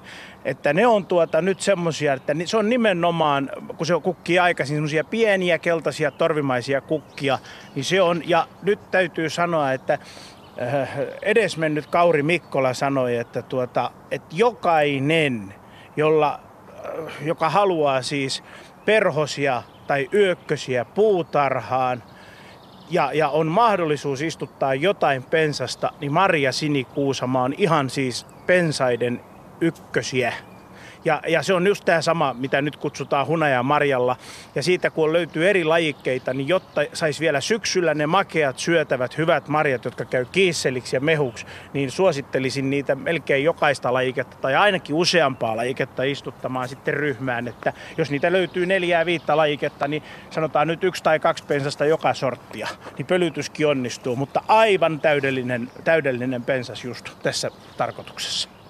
Aiotko tu- Tosin alaa ei ole paljon, mutta jos saisin vaikka kolme sellaista laitettua, niin niin, niin se, se olisi oikein hyvä, että jos sen, jos sen kolmekin saat, niin voin onnitella, voin onnitella. On, to, on, on todella käyttökelpoinen pensas. Että, että siihen kyllä, ja sitten kun saa sen ensimmäisen syksyn marjasadon sieltä, niin se, se, se on vielä, vielä tota niin maittava. Ja sitä voi syödä ihan niin kuin mustikoita, sokeria maidon kerran. Voi kuulostaa hyvälle. Nyt ei muuta kuin Tuija kokeilemaan ja sitten kerrot myöhemmin, että miten meni. Saitko hyvät makiat näin, marjat? Näin on tehtävä. Kiva, kiitos soitosta. Hei hei. Hei hei. Terttu Äänekoskelta kysyy, menestyykö päärynä puu ja kultasade Äänekoskella? Päärynäpuu ja kultasade Äänekoskella. No päärynä, päärynä... Mitäs vyöhykettä se on? No se on päärynä en usko, mutta kultasade saattaa olla niin ja näin. Mutta nythän kun lämpenee koko ajan tämä ilmasto, niin ne vyöhykkeet siirtyy. Mutta päärynä en usko. Niin mä mietin, että mitä vyöhykettä Äänekoski on, että sanokaa nyt niitä suurkaupunkeja siinä lähellä. Vyöhykkeistä. Niin. niin, että sanokaa, luetelkaa Suomen suuria kaupunkeja Äänekosken lähellä. Eikö toi Jyväskylä ole aika lähellä? Siis musta se on kolmas nelosvyöhykettä. En ole muistanut ihan ulkoa, miten se menee, kun nehän menee, ne menee niin kuin, otas kaakko, lounas, luotteis kaakko su, suunnassa menee meillä ilmastovyöhykkeet tämän Itämeren takia. Ja mun mielestä se on nelos, kolmas nelosvyöhykkeen tietämissä ja Pärnä ei missään tapauksessa menesty, mutta ää, kultasateesta en osaa nyt sanoa. Mä oon nähnyt niitä kyllä. En usko, että... No Mitäs joo. Mikolla on vähän eri. Joo, ei kun mä tuosta että nimenomaan, niin nyt kun noita uusia paljon on tullut päärynälajikkeita, on tullut sitten latvialaisia ja venäläisiä, että erityisesti tietyt taimistot on ottanut, ja mitä pohjoisemmaksi on menty, tuolla, tuolla ihan Kokkola ja Hirvensalmen korkeudella olevia taimistoja, niin sieltä löytyy jopa siis nelos- ja vitosvyöhykkeellä olevia päärynöitä. Mutta niistä kaikista on siis semmoista, että miten hyvät satoja niistä saa. Et Olga päärynähän menestyy nelosvyöhykkeelle. Ja tuota, tuota, se nyt on ainakin todettu yksi semmoinen tosi varma päärynä.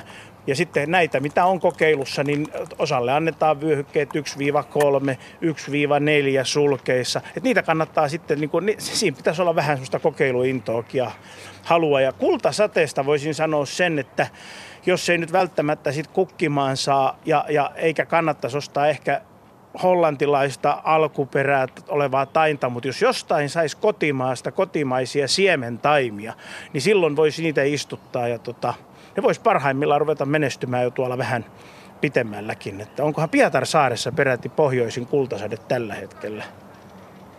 Me tultiin tähän talon kulmalle, mistä tullaan tänne sisään, eli pääportille. Ja tässä on tota, Anu, me tuotiin sulle tämmöisiä maksaruohoja, tuommoinen laatikollinen. Ei kerrottu tietysti, tai kerrottu etukäteen, mutta tota, näin nopeasti heti, niin onko sulla joku paikka, jos laitetaan ne maahan ton, ton toisen tunnin aikana? No joo. Eikö ne vois laittaa tonne, niillä voisi jatkaa tuota kivikkopuutarhaa? Mitäs herrat sanoo? Se oli se ideakin. Eli sitten sä, sä vastasit ihan oikein tähän kysymykseen. Yes. Hyvä, o, mutta tota, sitten on toinen kysymys, että sulla on varmaan lapio antaa jollekin meistä. Sä saat itse päättää, että kuka, kuka rupeaa töihin, että, vai vedetäänkö tota kivisaksi paperilla. Täytyy, täytyy ehkä kaivaa käsiin. Meinaatko niin? No katsotaan, Niin. ehkä tuolta joku lapio löytyy. Jonkun näköinen, joo. Joo, Vantaa Tikkurilassa ilma on edelleen niin kuin erittäin hyvä, erittäin lämmin. Taivas on täysin sininen ja tosiaan niin kuin vehreytyy koko ajan. Pihlajankin lehti tuossa on tosi, tosi auki ja sepelkyhkyt kujartaa, huutelee, varpuset käy tässä syömässä ja, ja sinitiaiset laulaa tuolla loitommalla. Tämä on piha, mikä on puiston vieressä ja sitten on vähän, vähän tuota rakennettuakin ympäristöä tuossa lähettyvillä harmaa, harmaita ja kellertäviä taloja, mutta tuota, näillä me täältä vedetään, valmistellaan toista tuntia sitten ahkerasti ja pohditaan, että, että miten nyt tosissaan saisi tätä pihaa suht nopeassa tahdissa muokattua sellaiseen suuntaan, että, että isäntäpari olisi hyvin tyytyväinen, isäntä ja emäntä, ja saataisiin sitä monimuotoisuutta tänne pihalle, mikä myös on hyvin tärkeää, että, että ei ajatella pelkästään niin kuin ihmissilmää, vaan myös sitä, että tuota piha, piha tuottaa luonnolle iloa. Aivan, kyllä. Ja se on teidänkin niin kuin, tavallaan tavoite. No joo, kyllä. Se on ollut meidän tavoitteena, että, että kun tuossa on tuota metsää esimerkiksi, että siitä saisi mahdollisimman luonnollisen semmoisen, mikä se oli ennen kuin se kaavittiin. Ja, ja tota, sitten, että saataisiin just semmoinen niin kiva, kiva piha itselleen ja sitten semmoinen, ehkä, mä tykkään semmoisesta, että ei tarvitse hoitaa niin hirveästi, että on semmoisia kasveja, kasveja, jotka itekseen kasvaa. Ja sitten vähän sellainen seikkailupuutarha myöskin. Onko Rikulla jo niin selkeä visio tästä? No joo, siis kun toi on maan kaavittu, niin sitähän joutuu niin kuin, siis kialoa, valkovuokkoa, joka just siellä kukkii toisella puolella ja sitten kunttua, eli sitä niin kuin, kunttuahan toi kaipaa, et eli, eli semmoista niin kuin, kun toi on niin kuin ihan kunnon metsän pohjaa, eli siis puolukkaa, mustikkaa ja niin edelleen, että sinne reunoille että saa sitä. Ja sitten tietenkin nämä kivikkoalven juuri ja ää, niin kuin alve, tai siis ylipäätänsä nämä saniaiset. Mm. Että nämä sopii tuonne tosi hyvin, mutta toi on aika kuiva paikka, että, että ei varsinkin kun tästä on nyt puita vähän kaadettu, niin mä en sitten että et miten ne tulee pärjäämään. Saniaiset tarvitsee aina yleensä vettä. Yle. Radio Suomi. Lähdemme takaisin Vantaan Tikkurilaan omakotitalon pihalle ja heitän äh, matkaan mukaan kysymyksen. Maarit kysyy, että miten voisin luoda ötökkäystävällisen ympäristön pienelle rivaripihalle siltä varalta, että tulee taas kylmä kesä ja linnunpoikaset kuolevat nälkään, eli haluaisin avittaa hieman luontoa. Kuulitko Riku kysymyksen? Kuulin, kuulin, joo. Siis tota, no pienelle pihalle tietenkin sopii nämä ötökkähotellit, joista on ollut puhetta. Eli, eli tehdään semmoinen laatikko ja sinne puutaan, johon porataan reikiä ja näitä. Ja sitten tietenkin näitä mes, erilaisia mesikasveja, minttuja ja buddeleja, eli syyssyrikkaa ja kaikkea tämmöisiä. Että, mutta se mikä se on tämän kesäkuun ongelma, nythän on ollut monta kylmää kevättä ja varsinkin viime keväänä linnut kuoli paljon, ne kuolee siihen märkään ja kylmyyteen, kun sataa vettä. Ei niinkään siihen ruoan puutteeseen, vaikka sitäkin saattaa olla, että kylmässä hyönteistä ei ole niin paljon liikkeellä, mutta ne yleensä kuolee ne poikaset kylmään ja jos ne saat pääsee kastumaan, niin silloin ne kuolee. Et se on se kylmän ja kast, kastumisen sekoitus, mikä ne poikaset tappaa. Teillä on aika hauska, teillä on asukkaita siis tässä haavassa. Tässä on ka- haava, mikä jakaantuu kahteen isoon haaraan metrin korkeudella vähän yli kolmessa metrissä on siis kolo ja koloon lens just kottarainen. Kottarainen, joo. Siellä oli viime kesänäkin kottaraisen pesä ja nyt on taas. Voi, aika hienoa. Sillä oli vielä ruokaa nokassa tuolla kottaraisella. Joo. Kivaa. Eikö se ole kiva, kun on kavereita? Kyllä. No joo, ennen uutisia me ehditään siirtää tästä nyt näitä maksaruohoja. Et kuka ottaa tuon maksaruoholaatikon? Rikulla on jo hanskat. Mikko noin selkä koukistuu, sininen uusi takki päällä ja urheilulliset housut ja lenkkarit jalassa. Ja Riku ottaa siitä vähän multaa ja me Anun kanssa kävellään. Anulla on harava kädessä ja mulla on mikrofoni kädessä. Nythän on työt selkeät. Näin on.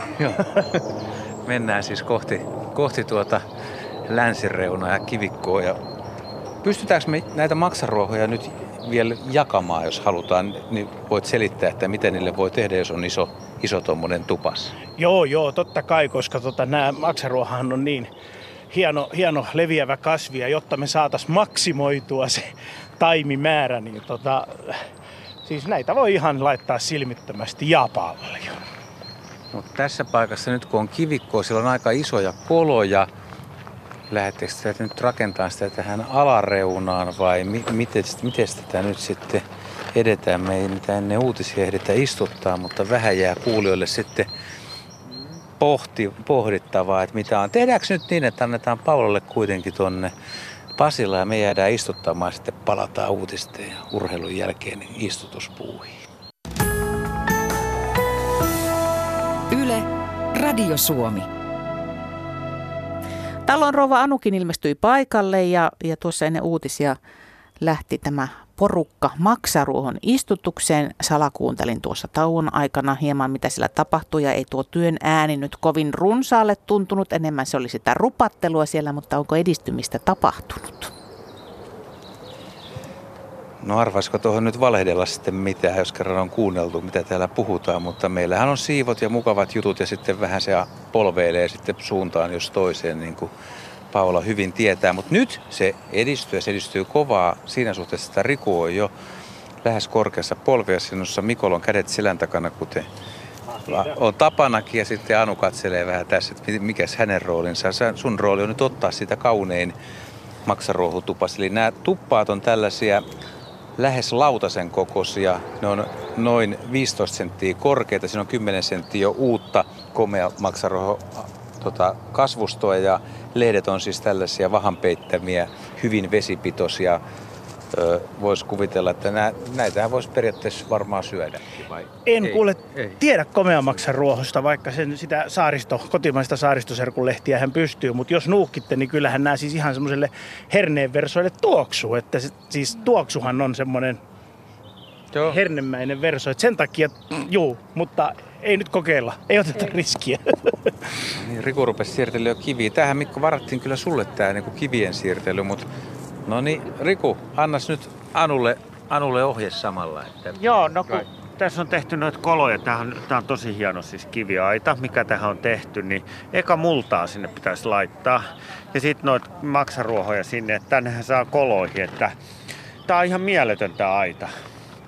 Mä haluaisin tämmöisen samanlaisen että tähän, tämä niinku kutsuu tekemään kivikkopuutarhaa.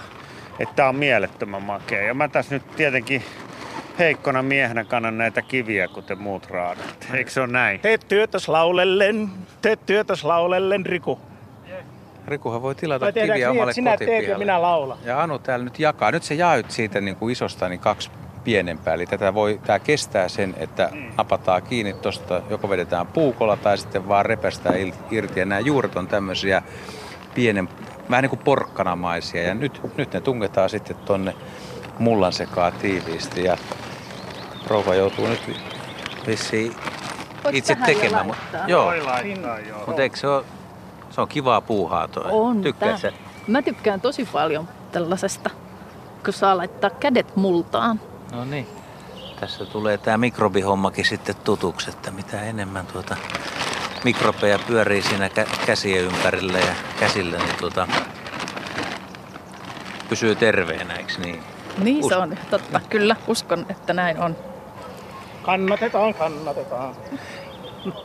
Tällaista Paula täällä, kyllähän täällä töitä tehdään. Tästä tulee hiki jo pelkästään katsoessa. Niin, kyllä se on toi työjohdon urakka semmoinen ongelmallinen, että joutuu katsomaan, kun toiset rehkii. Tuota, Tanja täällä toivottelee aurinkoista kevättä ja pari kysymystä voisi mennä nyt tuonne tuhopuolelle, kun hän toteaa, että hänen siirtolla puutarhapalstallaan kasvaa komea rykelmä kalliokieloja. Ja kukintansa loppupuolella kalliokielot peittyivät paksujen toukkien alle. Toukat rouskuttavat kielon lehdet ja sotkevat ympäristön niin, että haisee pahalle. Kyseiset toukat eivät ole syöneet muita kasveja tai kukkia, ainoastaan kalliokielot kelpaavat. Mitä nämä inhat vierailijat mahtaa olla? Näin kysyy Tanja. No nyt täytyy sanoa, että ei ole aavistustakaan, en ole ikinä edes kuullutkaan. Että kysytään meidän kuuntelijoilta, jos joku sattuisi tietämään. Eli kalliokielon. Toukkia. Mä en ole koskaan kuullut. Oot sä? No, minkä näköiset toukat nyt on? Ei, ei, en, en pysty, mä en pysty Siis se on joku, joku mä tulee kaaliperhonen tai joku mieleen, mutta kun en näe sitä, että mikä se on. Mutta mä en ole koskaan kuullut, että aika mielenkiintoinen. Se tietenkin tuomenkehrääjä voisi olla yksi, mutta joka haisee pahalle, mutta en mä kuullut, että se kalliokielo menisi. Nyt täytyy kysyä, jos joku kuulija tietäisi. Selvä, odotellaan Näin tehdään, vinkkejä. mitä- Ja tuota, sitten otetaan toinen, toinen murheenkryyni myöskin. Mökkimummeli kirjoittaa, että, että hänen asiansa ei koske perhosia, vaan hänen suurena murheenaan on myyrät. Olen istuttanut tänne mökille kolme omenapuuta, joista viime syksynä sain jo mukavasti satoa. Tänä keväänä, kun tulimme mökille, huomasin kauhukseni, että Moskovan päärynä, omena ja punakaneli olivat ihan irti. Tänään kaivoin pienellä lapiolla multaa pois niiden juurilta ja laitoin hyvää kana kautta levälannotetta niiden juurille ja polin uutta multaa tiiviisti juurille. Viime syksynä myyrät veivät perunasadosta suuren osan ja nyt on käytäviä täynnä koko puutarha. Miten saan ne häädettyä pois? No niin Mikko, myyrän, myyrän pyyntiin. No niin, kun mulla tulee aina ensimmäisenä, nyt kun ollaan näin luontorikkaalla tontilla ja täälläkin on ilahduttavasti erilaisia linnunpönttöjä. On harmaa siepoja, mustarastaan pönttöjä ja on leppälinnunpönttöä. Niin tietysti aina tämä, mitä me on ennenkin sanottu koko tiiminä, niin siis pöllöjen pönttöjä tonteille ja näin. Mutta, mutta ne on todella, ollaan sitten kaupunkioloissa tai, tai ihan maaseudun keskellä ei mitään, niin kyllä siellä valitettavasti noin myyrät on enemmän tai vähemmän, ainakin niinä syklivuosina suuria, suuriakin ongelmia. Ja, ja sitten niitä konsteja löytyy yhtä monta kuin on varmaan tota myyräpihan omistaja, että, että ketkä on laittanut jopa raakaa silakkaa sinne myyrän koloihin ja ne on saanut karkotettua niitä naapuritonteille. Ainakin tämä on joskus ollut jopa käytetty tämmöinen konsti golfkentillä, mä oon kuullut näin, mutta tota, kyllä mä luulen, että Rikun täytyy tästä jatkaa. Koska se Rikulo on viimeksi ollut omalla tontilla niin kuin kunnon myyräongelma. No myyräongelmaa mulla ei ole, koska se tontti ei ole kiinni tuossa metässä, että siinä on yksi talo välissä, mutta mulla on sitten tietenkin ollut metsähiiriä ja rottia. Mutta nyt kävi niin hyvä tuuri tänä talvena, että ensinnäkin sinne tuli lumikko ja sitten sinne tuli kuuhkaja. Ja ne teilas nämä metsähiiret ja rotat. Mutta tietenkin kun puhutaan nyt vesimyyrästä, joka on kaivannut ne juuret sieltä esiin ja se on kyllä tosi ikävä, niin yleensä se ei auta sit siihen aikaan, kun ne mellastaa siellä lumen alla niin, ja syö ne, niin se on sitten loukuttaminen ainoa tehokas keino, että silloin syksyllä, jos niitä alkaa tulemaan, niin laittaa ihan rotaloukkuja, hiirenloukkuja niiden pesä, pesä tota suun eteen ja laittaa sitten sinne tota omenan palaa tai perunan palaa ja sillä tavalla niistä pääsee eroon. Sitten on näitä hajusteita ja muita, mutta eihän ne talven yli selviä, että se on se syksyn loukottaminen. Mutta nythän on hyvä tilanne pääosin monin paikoin Suomeen, että myyrätilanne on aika heikko, että myyrät on alamaissa. Mutta tietenkin toi, mitä toi antoi vinkkinä ihan oikeasti, niin pöllö kun tulee pihapiirin läheisyyteen, meilläkin oli siinä huuhka ja pyöri, ja sitten varsinkin jos tulee m- tai toi mär, kärppä tai lumikko, niin se kyllä tietää myyrille kuolemaa. Pöllö kuulostaa mukavammalle kuin raaka silakka. Nyt napataan suunta Raumalle ja sieltä Veikko mukaan lähetykseen. Hyvää iltaa. No niin, halo. Hallo, hallo. Täällä on Mustosen Veikko ja minulla oli kysymys tuosta Alppiruususta. Haluaisin sen istuttaa, että mulla on paikkakin kyllä katsottu, että millaiseen maahan se voi se istuttaa ja kuinka paljon siinä multaa pitäisi olla. Ja Mikko, täällä olisi Ja joku, joka kysymys. voisi tätä asiaa. Autamme. Joo, Niin. niin. tässä tota minä, ensimmäinen muistisääntöhän on alppiruusu ja myös atsaleja, jotka kuuluu siis tavallaan lehtensä varistaviin alppiruusuihin, niin on ehdottomasti hapanmaa. Siis Niin. hapanmaa ja siihen sitten kaiken lisäksi niin mielellään semmoista nyt jos sitaateissa käyttäisin termiä suomutaa, eli siis tämmöistä, Niin, suomuta että maa oikein. pitää olla myös sitten semmoista kos- kosteaa, kosteaa, että se ei saa missään nimessä kuivina kesinä ja tämmöisinä tuota niin, niin, niin äh, äh, kui, siis kuivua, että se kosteus pitäisi olla siellä jonkunlainen ja sitten ennen kuin ne on kunnolla juurtunut, niin käyttää tämmöistä kuoriketta, lehtimassaa siellä tyvellä, tyvellä ja pitää keväällä huolen siitä, että, että kun aurinko on paistaa ja maa on jäässä, ettei lehdet haihduta ja rupee tuota kärsimään, mutta semmoinen puolivarjo, ei ihan varjo, varjon katve, mielellään havupuiden yhteydessä ja katveessa mahdollisuuksien mukaan, mutta se kaikkein tärkein on se hapan maa. Joo, joo. No tuota, kun minä menen ostamaan jat... sitä tuolta luontaiskaupasta tuolta, niin, niin, tuota, niin sieltä, sieltä sitten tuota sitä maa, maatakin multaa ja semmoista hapata maata.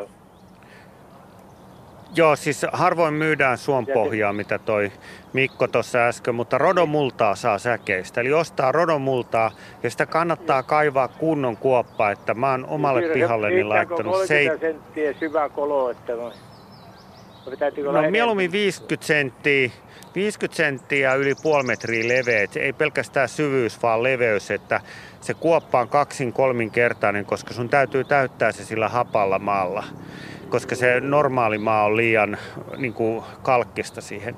Ja sitten kun sitä, niin kuin, se on tärkeintä vielä, että rodo tarvii varjoa, että se ei tykkää mistään suorasta auringonpaista.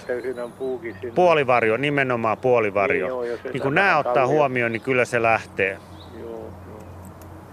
Joo, joo. Ja sitten kyllä, talvella tietenkin lumituhoja pitää varoa. Joo. Hyvä, kiitos Veikko soitosta. Ja... No, no niin, selvä. Jotain kariketta talvenakin suojaksi. Kariketta suojaksi talvella, eikö niin pojat? Kyllä vaan, juu. Havun neulaset, havun neulasetkin käy. Täällä tuota, Riitta Kannuksesta laittaa vinkkiä niistä myyristä, että valkosipuli mössö ja puristettu raaka sitruuna yhdessä häätää myyrät. Valkosipuli. Toi on muistettava, vaikka valkosipuli on nyt ihan himoruokaa mullekin. Kyllä mä tykkään monessa ruoassa. Ja sekin, että se pitää lauluröörit auki.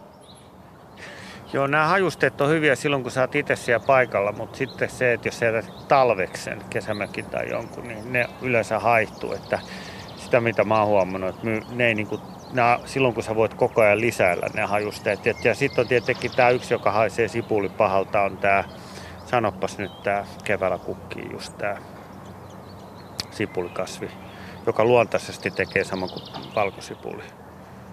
Keisaripikali Keisari, joo, fritillaaria. Fritillaaria meleakia. Se pitää myyrät loitolla. Saanko no. ottaa teistä kuvan, kun te istuttaa? Mä nyt Juha sanon vielä tämä, että tämä oli siis just niin loistava juttu, että mä äh, tulen muistaa tämän toivottavasti tulevaisuudessa pitkään. Siis just tämmöisiä kommentteja me tarvittaisiin, että koska jokaisella se voi tosiaan olla, että jollain toimii se raakasilakka myyrän karkotukseen, jollain se voi olla tota, joku ihan mikä vaan just. Ja tämä on siis kyllä nyt, nyt todella hieno tämä siis sitruunan mehu ja valkosipuli yhdistelmä. No niin, Kiitos ja siitä. sitten napataan tuota Kaarina Leivonmäeltä mukaan lähetykseen. Hyvää iltaa. Iltaa. Mitäs mietit? Semmoista mietin, että kun on omenapuihin jäänyt talven yli omenoita, jotka ei ole niin kuin irronnut sieltä, mutta nyt kevään tullen on. Ja ne ovat maassa ja ne on semmoisia nätiä. Niin tuota, aiheuttaako ne samanlaista vaaraa tulevalle omenakaudelle kuin tämä muumiotauti, että voiko niistä jotain itiöitä levitä. Ja sitten, että pystyykö mitkä hyönteiset niitä hyödyntää. Omenoita. Riku. Joo, mulla on myös ollut muumiotautia, että kyllä se näyttää niin kuin olevan siinä maaperässä, että, tota, että se on kyllä har, harmi homma, että siitä on vaikea päästä eroon. Mutta nämä ei tota, ole... Joo. Ö, niin nämä ei ole muumiotauti omenoita, vaan Joo. nämä on ihan, jotka jäi sinne, jäi niin, että ne on ihan ei, joo. Joo. Joo. No silloin ne on yleensä, nehän kuivuu siellä talven aikana, sellaisia kopporaisia, että Joo. sitten taas nämä, sinne saattaa pisteiset tehdä koloja, että ne on nimenomaan tekee, että linnut niitä harvemmin enää syö talven jälkeen, mutta hyönteiset mä oon huomannut, että ne tekee koloja ja ne syö ja sitten ne viettää siellä päivää, että ne on piilossa. Että hyönteiset kyllä hyötyy niistä. Okei. Eli miten, pitäisikö ne siivota huolellisesti ja haudata jonnekin vai No ne, ne voi siis kyllä, ne voisi laittaa kompostiin, että saa ne, ne kannattaa laittaa kompostiin. Okei. Onko sulla kompostia? On. On kompostiin seko, sekoitat maa, maa-aineksen kanssa sinne, niin sehän palaa muuta, niin kuin tosi nopeasti. Eli kompostiin vaan. Hyvä, joo. Kiitoksia. Selvä, kiitos Kaarina. Joo, kiitos. Iloista hei. kevättä, hei hei. Kiitos samoin. Tuota, äh, sähköpostilla on tullut kysymys tai kuvaus, että minulla on pieni rivitalon takapiha Riihimäellä. Haluaisin vinkkejä hyvistä kesäkukista ja ravintokasveista, jotka mahtuisivat hyvin rivitaloasunnon pihalle ja menestyisivät siellä, eli vinkkejä, kiitos. Minulla on pihallani sellaisia laattoja ja myös nurmikkoa ja niiden laattojen päälle olen jotain amppelikasveja ajatellut. Pienen rivitalon niin pihakukkia. Tässä kysyttiin ilmeisesti vähän myös kesäkukkia. Joo, siis no, sitten tietenkin tulee heti mulle mieleen pienen rivitaloon nämä mintut, erilaiset yrtit on tosi nättejä, kun ne kukkii siellä keskellä kesää. Ja se, mistä Mikko aina laulaakin ja mistä, mistä me kaikki kolme tykätään, on syyssyrikkä. Menee hirveän mukavasti pienen rivitalopihan, laittaa sen tuommoiseen isoon ruukkuun, jonka voi talveksi siirtää kellariin tai jonnekin kylmäeteiseen. Eli syyssyrikkä sinne kukkimaan kauniisti siihen oven viereen, niin se on kyllä tosi makea, kun ne perhoset lepottaa siinä. Ja leimut, leimut, samman leimut, leimut ylipäätänsä, päivän liljat ja sitten nämä, siis nämä päivän hatut ja kaikki tämmöiset. Ne on tosi hyviä pienessä pihassa kukkii kauniisti. Just näin. Ja sitten kun täytyy sanoa, että ainakaan tota, ei hirveän paljon edes ole vissiin tehtykään tutkimuksia, että mitkä niin kuin varsinaisesti kesäkukista, kesäkukista sitten houkuttelisi erityisesti näitä mesi, mesi tuota, mesikasveina niin kuin otuksia, mutta, mutta just tätä perenapuolta erityisesti, niin mi- mitä tuossa sanottiin, ra- rantatähkä, anteeksi, rantakukka ja punatähkä ja sitten tuota, punahattu ja just nämä nauhukset tulee taas jälleen kerran mieleen, maksaruohot. No sitten tietysti näistä kesäkukista niin nikotiaana, siis tämä, tämä, tämä onko se nyt Riku valkotupakka, valetupakka, millä Joo, nimellä valkotupakka se menee? ja Niin sehän valetupakka, on se on aivan hieno, loistava. se on loistava. Se on hienoa, että hankala on taimia saada, mutta siinä olisi varmaan jollekin taimistolle myös saumaa kasvatella. Mutta valkotupakka taas on sillä lailla, että jos sitä perhoskasviksi haluaa, niin sitä pitää olla kerralla suht paljon reilusti. Että ne yksittäiset taimet, Ei, niin kun ei. Ne, ne ei oikein tahdo vetää. Ja tuossa, oli, tuossa luettelossa jo, minkä Mikko heitti, niin tulee vähän suurempikin piha tai yhteinen luetteloni täyteen. Että Kyllä, mutta kato, kun niitä on paljon erilaisia tuoksuja, niin vetäytyy. Et jos mä, mä ajattelen pienessä pihassa niin, että se nurmikko on kokonaan hävitetty, että siinä on yksi tai kaksi tai kolme kulkuuraa, ja sitten sinne tehdään semmoisia eri tasoja, että siellä reunalla on esimerkiksi nauhuksia, korkeampia maksaruohoja siinä, ja sitten siinä ovenpielessä on se ruukussa se syyssyrikkä ja muuta, niin sä saat eri tasoja, ja sä saat sen pienenkin pihan ihan täyteen perhoskasveja. Ja syysleimut ja kaikki mä leimujen iisopit, iisopit, joo. Ja, ja sitten nyt täytyy muistaa, hei sanoa tämä oikeasti, tämä meidän suosikki, suosikkisortti, siis tämä, tämä Bright Eyes. Siis se on näistä kaikista nyt syysleimuista todettu, että se on edelleen se, joka on niinku puhtain tuosta härmästä. Että. Niin ja jatkakaa nyt vielä töitä, sieltä tulee kohta puhelu ja sitten mä haluan teistä kuvan, valokuvan nyt, kun te teette tätä työtä, koska kyllä tämä pitää dokumentoida, että täällä on niin kuin ryhmä, ryhmä innokkaassa hommassa. Ja kuten sanottu, niin Riku oli täällä jo keväällä ja käynyt aikaisemmin ja täällä pihalla on tehty töitä ja täällä on myös kuvattu eri hommia ja sitten ensi sunnuntaina vielä paljastuukin oikein televisiosta näkee, että minkä ulosluontoon ohjelmasta minkä näköistä työtä täällä tullaan tekemään. Niin. Joo, ja sitten se mikä pitää sanoa, niin kuin mun omasta puutarhasta on tehty semmoinen hieno juttu, toi Yle, yle.fi kautta luonto, niin sieltä löytyy tämmöisestä niin kuin luontopihasta kuvi, kuvia, ja siinä on nimenomaan siellä on niin kuin eläinten ja varsinkin näitä kukkia kaikkea ja lammikoita ja muuta, että yle.fi kautta luonto, niin sieltä löytyy vinkkejä ja ajatuksia luontopihasta. Joo, mä otan ensin yhden kommentin, mikä tuli tuohon teidän äänekoski päärynäpuu pohdintaan. Arja on laittanut viestiä, että täällä paljonkin pohjoisemmassa Savossa Kuopion kuppeessa Nilsiän kinahmissa kasvaa päärynäpuut Nikkilän marjatilalla ja myös yksityisillä pihoilla on tällä korkeudella hedelmiä tuottavia päärynäpuita, kirsikoista puhumattakaan. Perimätiedon mukaan kaivosjohtaja Pio D toi tänne kirsikka- ja luumupuita jo 30-luvulla ja niiden kirsikkapuiden jälkeläiset kukoistaa myös omassa pihassani. Näin siis kirjoittaa Arja Halunasta ja sitten nappaamme toisen Arjan Mikkelistä mukaan lähetykseen. Hei hei. Hei hei. Mitä sinä haluaisit kysyä tai kertoa?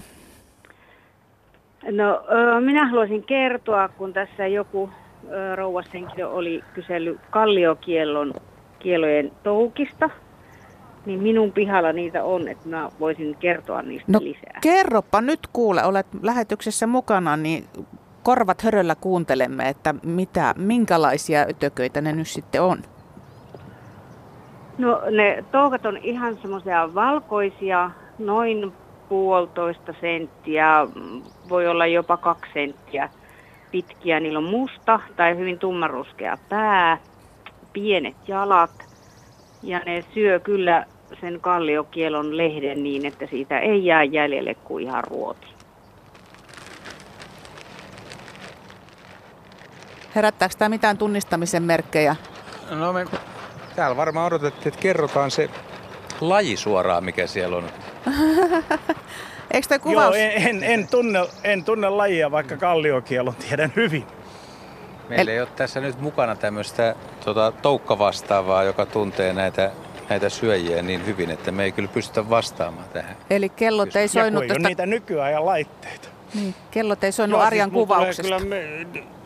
Joo, siis noitahan monia, mulla tulee jotain kaalikoita ja muuta mieleen, mutta ne on, ne on niin samanlaisia tuommoiset toukat, ettei ainakaan niin kuvauksella pystytä. Ja määrittämään sitä, että tietenkin jos se olisi toukka valokuva, niin voisi yrittääkin, tai sitten voisi kysyä näiltä ja- Jaakko Kulperilta ja muilta, jotka tietää. Että, mutta touk- toukat on hankalia, kun niistä ei juuri ole kirjojakaan.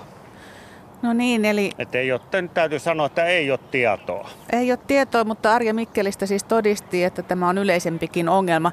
Nyt pistämme hetkeksi teidät hiljaiseksi sieltä ja otamme yhden liikennetiedotteen. Yle. Radio Suomi. Ja näin kun on kevät ja kaunis sää, tralala, tralala. Ai ai, kun kattokaa nyt tätä ilmaa. Täällä, nyt täällä se etenee kovaan tahtiin ja nyt nämä isommaksaruhat on saatu tänne istutettua tähän kivikko penkkiin tai kivikko vyöhön oikein ja tota, ihan nätin näköinen tuli ja se oli aika kiva, että siellä oli tota, saitte matoja, lieroja mukaan. Niin kaupan päälle oli siellä juurakossa kastematoja ja Joo. Hyvä, hyvälaatuista multaa. Siis, onko tässä hei teidän, teidän tuota, puupinossa, niin ettei tässä olisi mustarastaa pesä. Johonkin tuohon se katosi. Joo, kyllä. Mun mies joutui siirtämään yhden pesän, kun se oli tehnyt huonoon paikkaan pesän ja sitten se mustarastas sen löysi. Se on tohon, siirretty tuohon tota puu, halkopinon päälle sinne vanerin alle. Voidaan käydä katsomassa. Mennäänkö katsoa, kun se kerran meni sinne, jos se ei häirinyt, mennään ihan varovasti. Ja tässä on nyt, että tämä on tämmöinen metri 25 senttiä korkea halkopinna, joka on neliömäärältä 3 kertaa 4, 12 neliö. Aika paljon on. Teillä on koivuklapia tässä niin kuin sitten ihan tosissaan.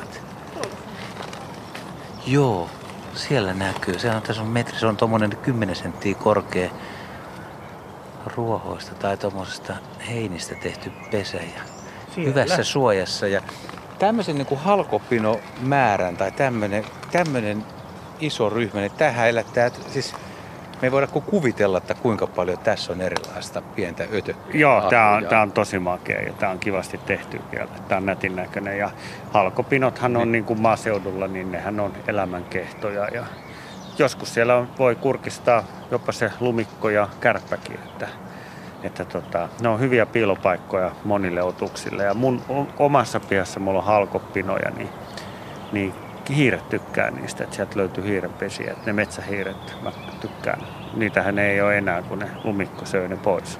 Niin tavallaan tämmöinen halkopino on, niin kuin, jos tehtäisiin tutkimusta, kuinka moni suomalainen on rakentanut hyönteishotellin tietynlaisen pihalle, niin täälläkin on hienosti tuossa koivussa niin ihan tuommoinen NS nykyajan virallinen linnunpöntön kokoinen hyönteishotelli, missä on näitä ruokoja, korsia, että siellä on, on, on tota, aukkoja, tuommoisia lieriöitä, mihin sitten petopistiäiset, erakkoampiaiset, muurarimehiläiset pystyy pesimään, mutta tota, periaatteessa niin jokaisen talon, jonka pihalla on halkopino, niin heillä on myöskin ötökkähotelli. Joo, ja sitten sä voit saada se ötökkähotelli vähän sisäänkin, jossa niitä halkoja viet talvella ja ne lämpimään, niin ne ötökät saattaa lähteä liikkeelle, että mulla on kaiken maailman kuoriaisia sieltä lähtenyt aina kävelemään, että se on jännä ilmiö, että mistä toi tuli, ja sitten, ai niin se tuli niiden halkojen mukana. Että ne todellakin menee piiloon sinne. Joo, Juha, eikö me kysytä kuitenkin tässä tuota emäntä Anulta nytten tuota, niin ihan mielenkiinnosta, kun näin luontorikas tonttia täällä tulevaisuudessakin siis luonto tulee rikastumaan näin, niin onko ollut teillä ajatuksia siis hankkia mehiläispönttöjä, kun nyt tuntuu meinaa vaan, että sitä on joka kunnassa ja pitäjässä oma mehiläisyhdistyksensäkin Helsinkiä myöten, niin tota, onko teillä ajatuksena, että kaksi kenties mehiläispönttöä ja oma hunaja? No kyllä, kyllä me ollaan ajateltu, koska tonne mihin nyt on tehty toi lahopuuaita, niin sinne mä oon suunnitellut, että sinne tulee semmoinen niitty, kukkaniitty. Niin sitten sinne varmaan, sinne johonkin siihen lähelle laitetaan, laitetaan pari pönttöä. Joo, täytyy sanoa tässä tuota, niin vielä semmoinen äh, ilokseni, kun eräs taimistokin, jolla on mehiläispönttöjä, niin olen sitten jutellut heidän kanssa, kanssa tuota, ja he sanovat, että kun heillä on mehiläisiä, niin monena eri vuonna huomaa siis, että jos tänä vuonna on esimerkiksi hunaja maistuu iisoppipohjaiselle, niin mehiläiset on suosinut iisoppia ja jonain vuonna se voi olla mirrin minttu, että, että sen takia sitten myös tätä mesikasvi monipuolisuutta ja tota, tosiaan niin todella hieno juttu, jos mehiläisiä suositaan pönttöä. Tämmöisellekin pihalle varmaan se kaksi pönttöä, kaksi kolme pönttöä voisi olla oikein kiva. Siis niin kuin mehiläistarhaajaksi konsanaan. No kyllä joo. Ja me ollaan siis suuria hunajan ystäviä, niin se on meille just hyvä. No niin. Pölyttäjiä vaan lisää pihapiiriin joka puolelle. Nyt siirrytään kohti, kohti sitä lahopuuaitaa, minkä Anu tuossa mainitsi, mutta voidaanhan me tässä parin sähköpostiikin vastata välissä. Joo, näitä on täällä ihan valtava määrä, kuulkaa teidän vastauksianne odottamassa, mutta ensin täytyy kertoa tämä, että, että tuota, viestiä tuli tästä kalliokielon toukista, että ovat kalliokielo-pistiäisen toukkia. Ja mäkin tuossa kävin katsomassa nyt juuri tuolta internetin ihmeellisestä maailmasta, niin kieltämättä toi toukkien kuvaus tai kuva näyttäisi osuvan aika lailla yksi yhteen esimerkiksi siihen, mitä Arja Mikkelistä kertoi, että hyvin on mahdollista. Tuota, äh, Marjut kysyy, että miten onnistuisi sianpuolukan siirto omalle pihalle, kun se olisi hyvä maanpeitekasvia aina vihanta, mutta edellinen siirtoistutus ei onnistunut. Ja laitetaan nyt toinen kysymys sitten sianpuolukan lisäksi, että miten onnistuu puksipuun siirto tontilta toiselle? Sianpuolukka ja puksipuu ja meille tässä sepelkyyhky, niin tosi komeasti edessä. Kummasta Mikko aloittaa? No mä aloitan sillä tavalla buksipuusta, että siis onko sitten liian buksus koreanasta vai buksus semperviirensestä, eli reunuspuksipuusta vai korean puksipuusta tästä puolukkamaisesta ikivihreälehtisestä pensaasta kysymys. Se on tosi ilahduttavaa, jos on saanut useammankin talven viihtymään ja silloin kun sitä tontilta toiselle rupeaa siirtääkin, niin siinä täytyy myös taas ottaa se kasvin tämmöinen kuinka mä sanoisin, juro, juro luonne ja tämmöinen, että siinä onnistuu tai ei, mutta mahdollisimman isolla paakulla, että näkee sen vaivan, että saisi sitä mahdollisimman paljon sitä olemassa olevaa ympäröivää maata ja sitten vastaavasti vähintään se tietenkin samankokoinen kuoppa siellä ja katsoisi vielä, että tota, jos oikein viittisi nähdä vaivaa, niin että pH-arvot olisi just jämptisti. Ja tota, sianpuolukan sitten tota, tämä, tämä siirtäminen, minun, minun mielestä se on vähän niin kuin tuhoon tuomittu, mutta en, en pitäisi ihan mahdottomana, jos siinä kunnon tuommoisen juurakon saa matkaan. Mitäs mieltä Riku Joo, siis se on sama kuin tämä kuntusiirto, eli, eli missä siirretään puolukkaa ja mustikkaa. Eli se täytyy se maaperä laajalta alueelta, kun sillä on semmoiset haarovat juuret siellä, niin se pitää niin kuin kaivaa, että sä et voi pelkästään ottaa sitä yhtä yksilöä, se on varmasti kuollut, vaan sun pitää ottaa tavallaan se kariko, karikekerros, mitä otetaan kun kunttua siirretään. Se on semmoista mattoa. Niin sama juttu sianpuolukassa, mutta voihan sitä yrittää. Ne ei ole mikään helppo. Mutta sitten vastaa tuohon edelliseen tiedon, että kiitos, tätä me just kaivataan. Että se mitä me ei tiedetä, niin muut täydentää. Joo, ja täällä on tullut useampi näistä tuota, tätä vahvistusta, että kalliokielo pistiäisestä lienee kyse.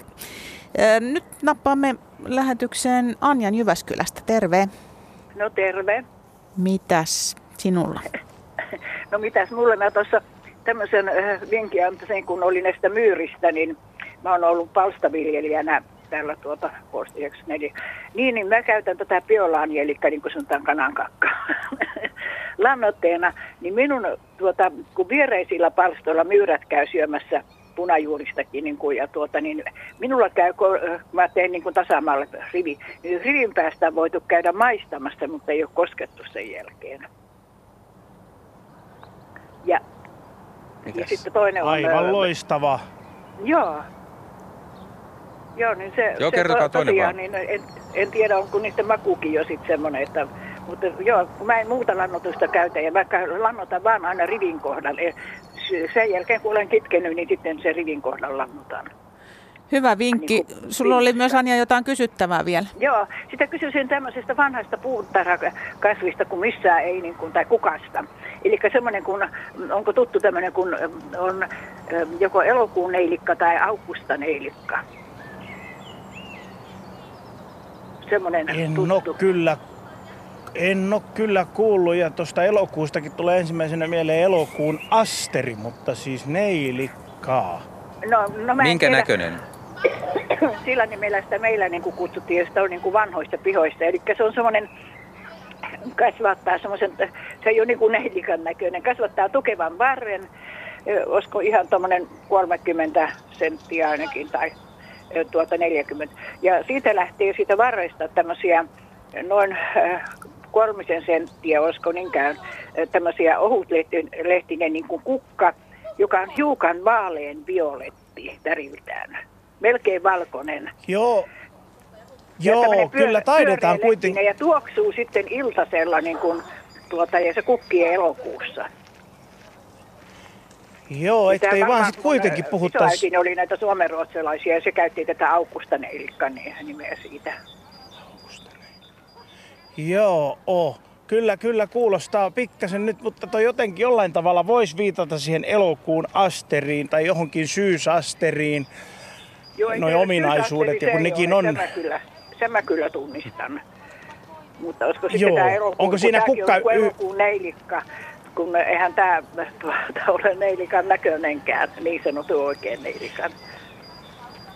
Joo, mä en muista Ja- nyt ton kasvin nimeä. Se ei todellakaan ole neilikka. Me, me, me ajateltiin neilikoita Onko kaikki. semmoisia vaaleita on, tota, on. pisteitä jossain? Joo, Siinä hyvin, on- hyvin, hyvin puna- va- melkein valkoinen, semmoinen pyöreähköistä ne Kyllä. kukan terälehdet semmoiset. Joo, mä tiedän, ku, mä tiedän kuka, mutta nyt mä en eihän muista nyt sen puhuta nimeä. illakostakaan. Ei, puhuta, illakko on kevään kasvi. Niin. Mutta ei, mä en Tässä muista ton nimeä, mutta se on vanha perenna ja mä oon nähnyt Joo, niitä niin paljon. on. Ja Mutta en muista nimeä. jostakin Sillä tavalla jäljestää. Mutta neilikkasen ihan- nimi ei ole kyllä se. Joo, Joo. Se, mä ajattelin heti siis ketoneilikkaa ja muita näitä neilikoita, ihan oikeita neilikoita. Joo, joo, ei se... Niin tota, Katsotaan, Mitäs jos siitä- Rikun muisti palaisi tässä näin ja sitten palataan asiaan. Kiitos Anja Joo. tässä vaiheessa Jyväskylän suuntaan. Joo, no, Kiitos. kiitos. Hei, hei. Joo, hei hei. Joo, saatte miettiä, jos tulee, niin sitten sanotte heti hep, niin tiedetään, tiedetään, että mikä sen kasvin nimi on. Mä heitän täältä sähköpostikysymystä. Mm, Jan, äh, Virpi Kuopiosta on laittanut viestin, että mistä voi johtua, että Japanin humalan siemenet eivät ole itäneet monena viime keväänä? Aiemmin sain monta tainta joka kevät yhdestä siemenpussista, mutta varmaan ainakaan kolmena keväänä yksikään siemen ei ole itänyt. Olen ostanut uudet siemenet joka kevät ja odottanut kärsivällisesti, sillä Japanin humalahan tunnetusti itää epätasaisesti ja jopa 60 vuorokautta. Ei mitään. Nyt tulee aika hankalaa Niin- kysymystä. Niin, tässä tulee siellä. nyt ihan ensimmäisenä mieleen, että tota tietenkin niin, niin ainahan sie, kasvien siemenet, kun ne tarvii sen itämisen, että kun toiset kasvit tarvii sen kylmäkäsittelyn ja, ja, ja strafitiointia ja ynnä muuta hiekkaamista, toiset, toiset tarvisi tasasta kosteutta, toiset tarvisi semmoista hyvin varovaista kosteutta ja jotkut melkein liottaa ennen kuin ne edes saa sitä sitä, sitä itämis, kuinka mä nyt sanoisin, sitä itämis tota, intoa, mutta tuota, niin, niin, onko sitten siemenet ehtinyt esimerkiksi kuivumaan, että tota, muutamissa kasveissa, kuten kevät esikossa ja puuvartisista kasveista magnoolioissakin on tämä, että saattaa olla kymmenen vuorokautta se siemenien itävyys ja, ja, ja tuota, se ei aina ole sitten edes niin kuin postikuljetuksien kannalta, niin jos se on viikon ja kaksi tullut jostakin, mutta mä ihan ensimmäisenä miettisin vaan näitä, että kun monessa siemenessä on se kosteuden ja hiekan, turpeen, mullan ja pitääkö peittää vai ei pidä peittää, että mutta kärsivällisyys tietysti se on aina semmoinen, että siis hän oli kuitenkin saanut monta kertaa onnistumaan ja nyt olisikin niin kuin ensimmäinen kysymys, että mikä on ero? Näin, näin, mutta Japanin humalahan ei ole siis monivuotinen. Että... Ei, ei, kun se on yksivuotinen, Joo. mutta siis mä tarkoitan, että mikä on ero siinä toiminnassa ja siemen hankinnassa. Aika mielenkiintoinen taas kysymys. On, ja sitten kun ei tiedetä, mistä siemen alkuperästä tai lähteestä, onko varastoinnin aikana käynyt jo ennen pussittamista, niin siellä on, nämä on, siis siemenissä täytyy siemenissä tosi... tulee, tulee huonoakin alkuperää, että siellä myydään sellaista, mitä välttämättä myyjäkään ei tiedä, että tämä ei ole kunnon Näin on, näin, näin on, näin on. Ja just se, että tosiaan se, mikä se on se kosteus ja näin. Että se voi olla ihan, ihan siis kun ajatellaan luonnonlakien mukaisesti, että jos tuossa olisi nyt kevätesikko rinne vaikka ja ne siemenet sieltä tulee tota alas, niin jos ei ole sitä, että ne ensi keväänä tai sitä seuraavana keväänä itään, niin ei ole siis kosteuden ja maaperän, kalkkisuuden ynnä muun, muun kaiken tämä tasapainossa. Eikä he oteta tässä nyt, kun ollaan siirrytty tähän lahopuuaidan viereen. Tämä ei ole varmaan kaikille ihmisille vielä tuttu, mutta voi olla, että tulevaisuudessa nämä yleistyy. Tässä oli muutama vuosi sitten jo tätä nostettiin aika lailla, mutta se ei ihan saanut tulta alle. Mutta Riku, lahopuuaita suht ytimekkäästi ja lyhyesti. Eli lahopuuaita, että pistetään äh, pystyyn tuommoisia tappeja, yleensä ne on kuusta, että ne kestää paremmin. Ja sitten sinne väliin se on noin kolmesta viiteen metriä pitkä, voi olla pidempikin. Korkeutta noin metri puolitoista, leveyttä saman verran. Ja sinne aletaan risuja, oksia ja jopa rungon pätkiä keräämään. Ja talvella se aina madaltuu ja sitten sinne voi seuraavan vuonna laittaa lisää. Ja se on niin kuin aidanne, se on, tämä on varsinkin aika kiva, kun siinä on hal, halkastu noita puita. Se on kivan näköinen ja sitten se tarjoaa monelle ötökälle, öttiäiselle, siilille, mustarastaalle pesäpaikan, harmaa siapolle. Eli sille tavallaan tuonne oksien väliin ja alle menee eläimiä talvehtimaan päivälevolle ja lisääntymään. Ja nämä on Keski-Euroopassa tullut kauhean niin suosituiksi sen takia, että kun pihat ja kaikki elinympäristöt on niin siistejä. Ei ole semmoista niin kuin rötöä, mitä oli ennen vanhaa. Niin näitä on ruvettu nyt sen takia tekemään, että olisi niin kuin luonnolle elinmahdollisuuksia. Tämä nyt on aika massiivinen, että aika hienon näköinen mun mielestä. Eli tällä saadaan tätä niin kuin hallittua hoitamattomuutta niin kuin kuitenkin sinne pihalle sillä lailla, että se on se on niin kuin suht siisti. Ja yksi mikä tämmöisessä on tärkeä on se, että kun, kun pihamaalla on se kerrostalo, rivitalo tai omakotitalo, että siellä on lahopuuta ja jollain ihmisillä on halu poistaa se lahopuu, että se ei saa jäädä sinne pihalle makaamaan, niin nimenomaan sen lahopuun siirtäminen tällaiseen huonokuntoisen puun. Siellä on erilaista, siellä on lahoavaa puuta ja siellä on tuoretta puuta ja kaikki niin kuin yhdessä. Sikin, sikin sokin eri kerroksissa. Ja sitten se on vielä kaikkein helpointa, että jos sä nyt tästäkin pihalta kerät näitä oksia aina. Kauhean rajaaminen tai kauhean silppuuminen. Mutta tämähän on maailman helppo, että keräät niitä ja vaan tuohon pinon päälle laitat. Et se on hirveän helpottaa pihan hoitoa ihan älyttömästi.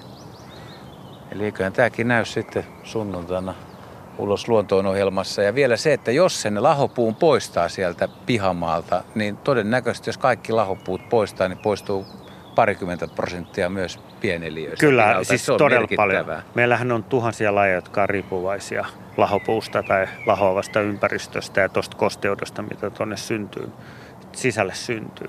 Mutta tämä on niin kuin meillä Suomessahan, kun on, on tullut semmoinen, että puu, puut ei saisi olla metsässä lahoja. Tämä on niin kuin, meillä on ollut semmoinen 70, 80, 60-luvulla, että kaikki lahopuu pitäisi metsästä kerätä pois. Mutta näinhän ei ole. Metsä tarvii ja myös kulttuuriympäristö lahopuuta. Ja melkein myöskin ihan pihapiiri, koska ajatellaan nurmikkoympäristöä, mikä on aika monotoninen, niin se lajisto on hyvin niukka. No, ja se myös... Tuossa kato pyörii toi kimalainen tuossa vieressä nimenomaan. Tämä on juuri sitä kimalaiselle piilopaikkaa tuolla. Ja sitten kun tähän tulee ne mehiläispöntöt siis, eikö vaan? Niin tuota, se on sitten tosi kiva. Mutta hei, Anu ja pojat, kun täällä tontilla on se ulappa, niin lähdetäänkö Ulapan rantaan Lähet. käymään, ettei se tyystin unohdu? Me siirrytään tässä Terveiset Ulapalta. tontin toiselle puolelle Ulapalle ja ot- otetaan sieltä Pasilasta taas lisää pohdittavaa. Katsotaan, pystytäänkö vastaamaan. Otetaan ensin pari kommenttia. Tuosta varmaan tuohon edelliseen soit, fikkauttajaan liittyen, niin täällä todetaan, että suopayrttiä on kutsuttu elokuun neilikaksi ja syysneilikaksi. Voisiko se olla niin kuin se, mitä äskettäin haettiin?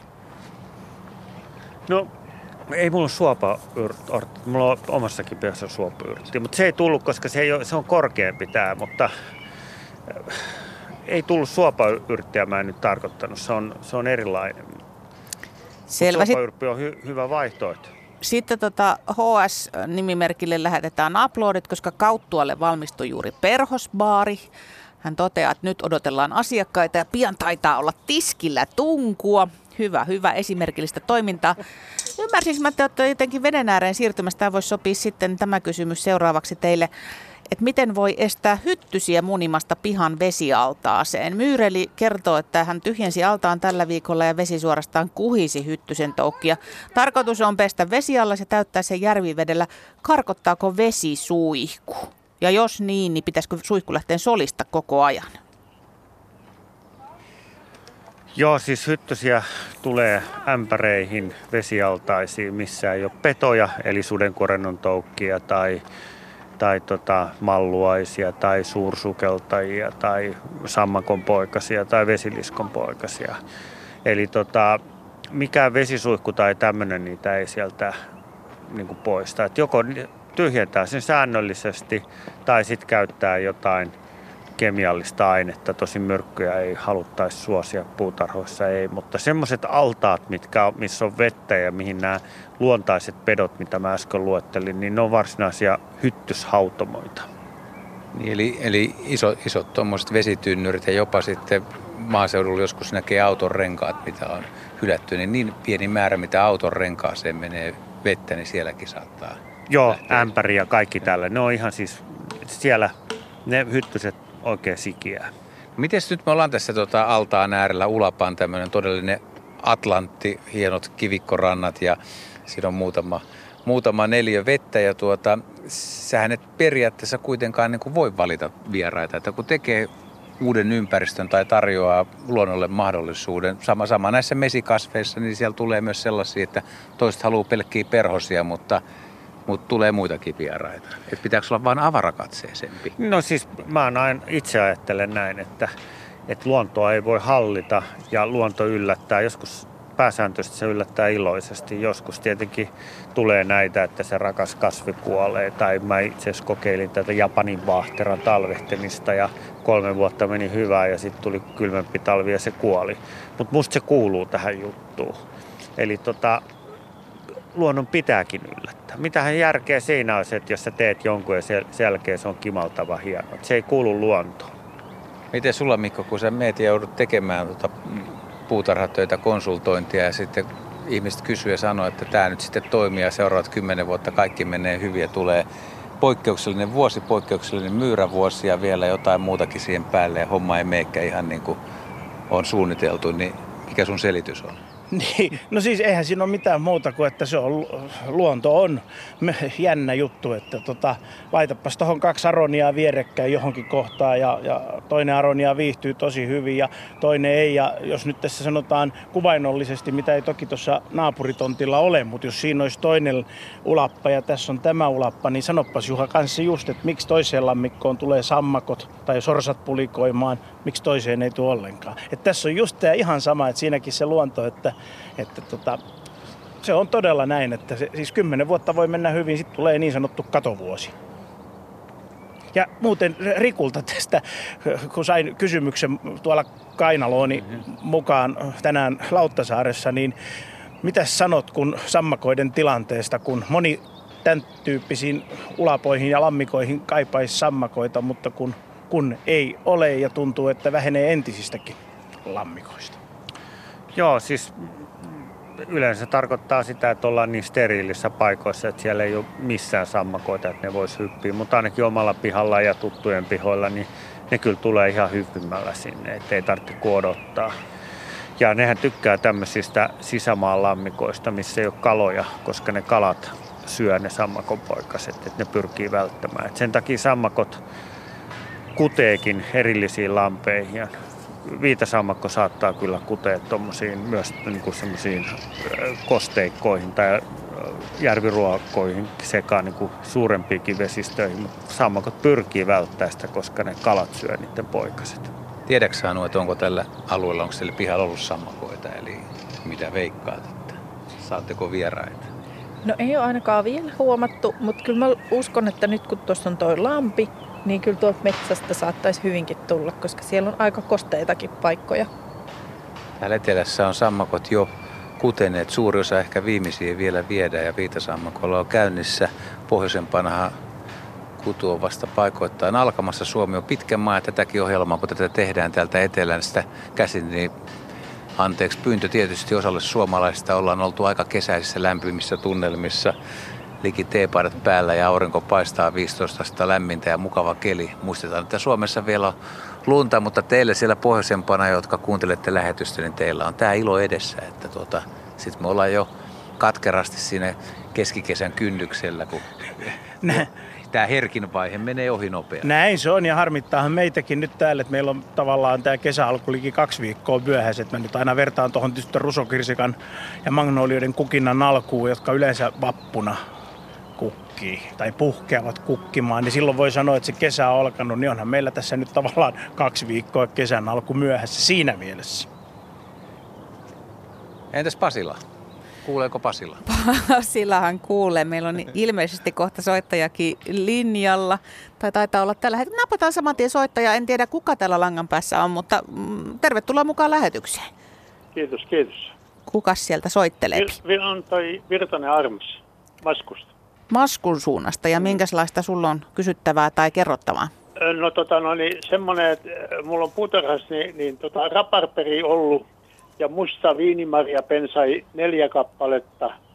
Ja sitten on joku, joku kasvi, on tota, no, niin ensiksi meni raparperipensas, sitten meni yksi musta viinimaria pensas, toisena vuonna toinen viinimaria pensas ja nyt on kolmas menos viinimaria pensas, että mikä, mikä tämän aiheuttaa, mikä kasviko, siinä on kesällä kukkinut semmoinen, kuin mä sanon, metrin korkune, tuuhea, latvanen, maalea kukkanen ja mä en ole sitä siihen istuttanut, että se, se on jostain tullut. Siis sä meinaat, että se, se kukka on niin tukehduttanut no, tai se kukkiva no, kasvi? No mä ajattelisin, että, että tämmöinen olisiko muuten on mäntymettä.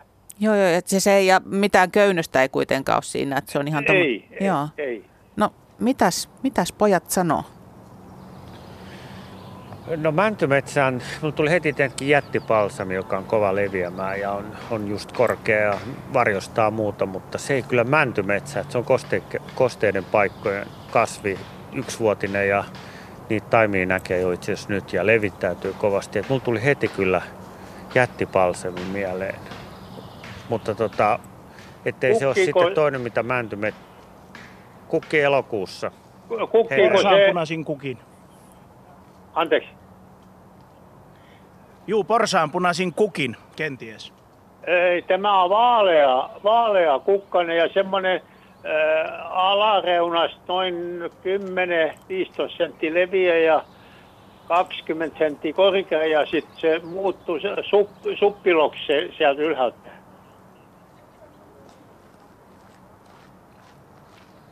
Vaalea. Nämä meni ihan hiljaiseksi. Siis onko siinä y- joku kuunnella, että onko siinä yksi kukka vai kukintoja? Että tota, öö, onko se mon, mon, monta haaraa alhaalta ylös. Mutta yksi, joku, yksi, yksi, kukka, voi olla. yksi kukka no, on vaan päässä. Turpes tulee ang... Yksi kukka vaan päässä. Ei ole. Mulla tuli angervot mieleen, tietenkin nehän levittäytyy myös vieraslajit, mutta jos on yksi kukka päälle, että se ei ole terttumainen se kukka. Nyt täällä taas pyöritetään päätä niin, ja pohditaan. Joo. Nyt, nyt heitit niin kovan... sanoa tämän perinteisen, että kuva olisi kiva. niin kuin mulla tulee saksankirvelikin mieleen, mutta... joo. Sillähän monta kukkaa, jos voi niin. saksankirveli olla. Että, mutta siis jos kukka on noin iso, niin mikä ihme se sitten voi olla? Että jo mäntykangas, eli ku, kuiva kanga... Niin, Ai, mi... niin, mutta voihan se olla, että siinä on rehevämpää maata. Miten, no, niin, noin tota, köyn, karhun köyn. Mutta ei ollut köynnöksestä Se ei kyse. ollut köynnös. Niin ei Mm. ollut Ei, köynnös, ei, joo. Ei ja ole. Ei ole. Nyt kuule sait hiljaiseksi nämä, nämä miehet, että ei taida Tää vastausta tulee tulla. kotiläksyä koko Ko- porukalle. Kyllä. Tää tulee sitten kun yöllä herää, että se oli se. jätetään heidät miettimään tätä aihetta. Kiitos soitosta. Joo, Joo, hei hei. kiitos, kiitos. Joo. Täällä tulee näitä mysteereitä, johon te sitten joudutte palaamaan ehkä jossain vaiheessa. Mä otan tähän saman tien nyt viestiä WhatsAppin puolelta. Hemppa kysyy tai kertoo, että heillä on luultavasti jokin lilja violetilla kukalla. Meinaa jäädä nyt terassin alle ja pitäisi siirtää toiseen paikkaan. Ollut hyvin varjoisessa paikassa, että sopiiko siirtää nyt ja minne. Liljan siirto, violetti lilja, lajia ei määrätty, niin siirto No joo, siis nythän kyllä vielä onnistuu, koska sä saat sen juuripalkkunaan liljat. Tota, nyt riippuu mistä päin Suomea on, mutta ne ei ole niin pahasti kasvanut. Kyllä voi siirtää, jos nyt siirtää saman tien. Mutta sitten kun se alkaa tietenkin vartta kasvaa ja kukka kasvattaa, niin ei kannata, että sehän menee kukinta pieleen. Mutta kyllä se sitten seuraavana vuonna ku- kukkii, että pionet on sitten sellaisia, jotka mököttää hierosta monta vuotta, mutta kyllä liljoja voisi odottaa. Ja nyt keväällä on hyvä siirtääkin. Että. Ja sitten tietenkin kukintakauden jälkeen niitä voi kaivaa ylös ja jakaa. Joo, ja vaikka puhuttaisiin idän sinililja skilla sibirikasta, eli siis sipulikasveista, vaikka ne onkin parhaassa kukassa, niin kyllä niitä voi siirtää yhtä lailla nyt, mutta, mutta jos kysyjä kysyykin lilium martaakkonista, eli varjoliljasta, joka on semmoinen lilan sinertävä, vähän myöhemmin kukkiva, niin kyllä niitäkin voi. Tässä ennen kuin tuli Tannu tänne näin, niin pojat katteli tätä rinnettä ja antoi jotain suunnitelmiakin, mutta mä en nyt muista mitä pojat sanoo, mutta mä kysyn sulta, että mitä sä oot tähän suunnitellut. Tää, missä me seistään, niin on puolitoista metriä korkeammalla kuin tämä allas, mikä on täällä alempana samassa tasossa kuin koko, koko kulma-alue. Siellä on mustaa viinimaria istuttu altaan ympärille, mutta millainen rinne tästä tulee? Onko se suunnitellut mitään? Joo, kyllä me ollaan niinku suunniteltu sen verran ainakin, että tähän tulisi semmoinen joku kiviportaikko tuohon alas, tuohon lammen rantaan. Ja, ja sitten tähän, missä me nyt seistään tässä niinku kulmassa, niin tähän tulee semmoinen istumapaikka, että kiviä, noita liuskekiviä siihen ja sitten siihen pöytä ja tuolit ja sitten syreeneitä. Joo, ja sä katselet tästä altaalle. Tuleeko, tota, mm. tuleeko tähän, kun tässä menee tämmöinen ulkoilutie, niin tuleeko tähän tota, jonkunnäköinen kenties syreeni tai tuija-aida tai joku sellainen? Siihen tulee puuaita tuohon niin tontin rajalle ja sitten siihen tulee hedelmäpuita. lisää. Hedelmäpuita. Joo, omenapuita. Ja sitten mua kiinnostaisi laittaa niitä aprikoosipuita, koska niitäkin nykyään voi kuulemma kasvattaa. On jotain semmoisia u- lajikkeita uusia. Nyt täytyy, Mikko, Mikko katseli sen verran hämärä tai niin kuin hämmentyneenä, että miten aprikoosi. Joo, ainakin semmoinen lajike kuin rusoposki on heti tuli mieleen lajike, niin tota, ihan en ole varma siis niistä vyöhykekestävyyksistä, mutta ne tarvitsisi tuota lämmintä seinustaa kyllä ja aurinkoa, valoa ja sitten taas sitä jälleen hedelmäpuille tyypilliseen tapaan kalkkia. Ja tuota, ettei missään nimessä liian tulisi voimakasta lannotusta, koska se melkein lähtee syksyä kohti sitten innostua kasvaa ja sitten siellä voi tulla niitä pahoja talvivaurioita. Ja, ja tota, mutta niitä on neljä, viisi tämmöistä aprikoosilajiketta todella, todella, mitkä tekee semmoisia pieniä luumun kokoisia aprikooseja. Ja nyt kun ollaan niin kuin tässä edullisella ykkösvyöhykkeellä, niin en yhtään epäile ja hieno, hieno varmasti kokeilu. Ja sitten pitää vielä tästä aprikoosista sanoa, että, että tota, niin tosiaan kun se on kaunis kukkanenkin, niin tota, tsemppiä ja sitten ne mehiläiset mahdollisesti auttaa niiden hedelmien syntymiseen. Näin. Tässä lopetellaan nyt perhosbaaria tältä keväältä. Vantaan Tikkurilassa ollaan oltu. Riku Lumiaro ja Mikko Laageström on ollut ja Anu on täällä emäntänä toiminut pihamaalla. Ja täällä on siis paljon paljon suuria puita, paljon paljon työtä ja paljon tuota iloa tulee olemaan ja meitä on tässä koko ajan räkättirastaa tilahduttanut. Nytkin sieltä tulee yksi kaveri ja aikoo tuosta varmaan matoja poimia. Ja siis ne, jotka ovat tällä lähetyksen kuulleet, ovat saaneet mielikuvia, että millainen tämä tontti on ja mitä täällä tapahtuu, mutta tämä tosiaan, niin tämä tontti tullaan esittelemään sunnuntaina ulos luontoon ohjelmassa, että katsokaa sieltä, niin vastaako se, että mitä me olemme kertoneet ja miltä tämä todella näyttää. Toivotetaan kaikille suomalaisille hienoa, hienoa, hauskaa kevettä ja puutarhaintoa ja hyviä lintuhavaintoja ja tuota, Meripoika ho, Näillä mistä mennään. löytää ei voi.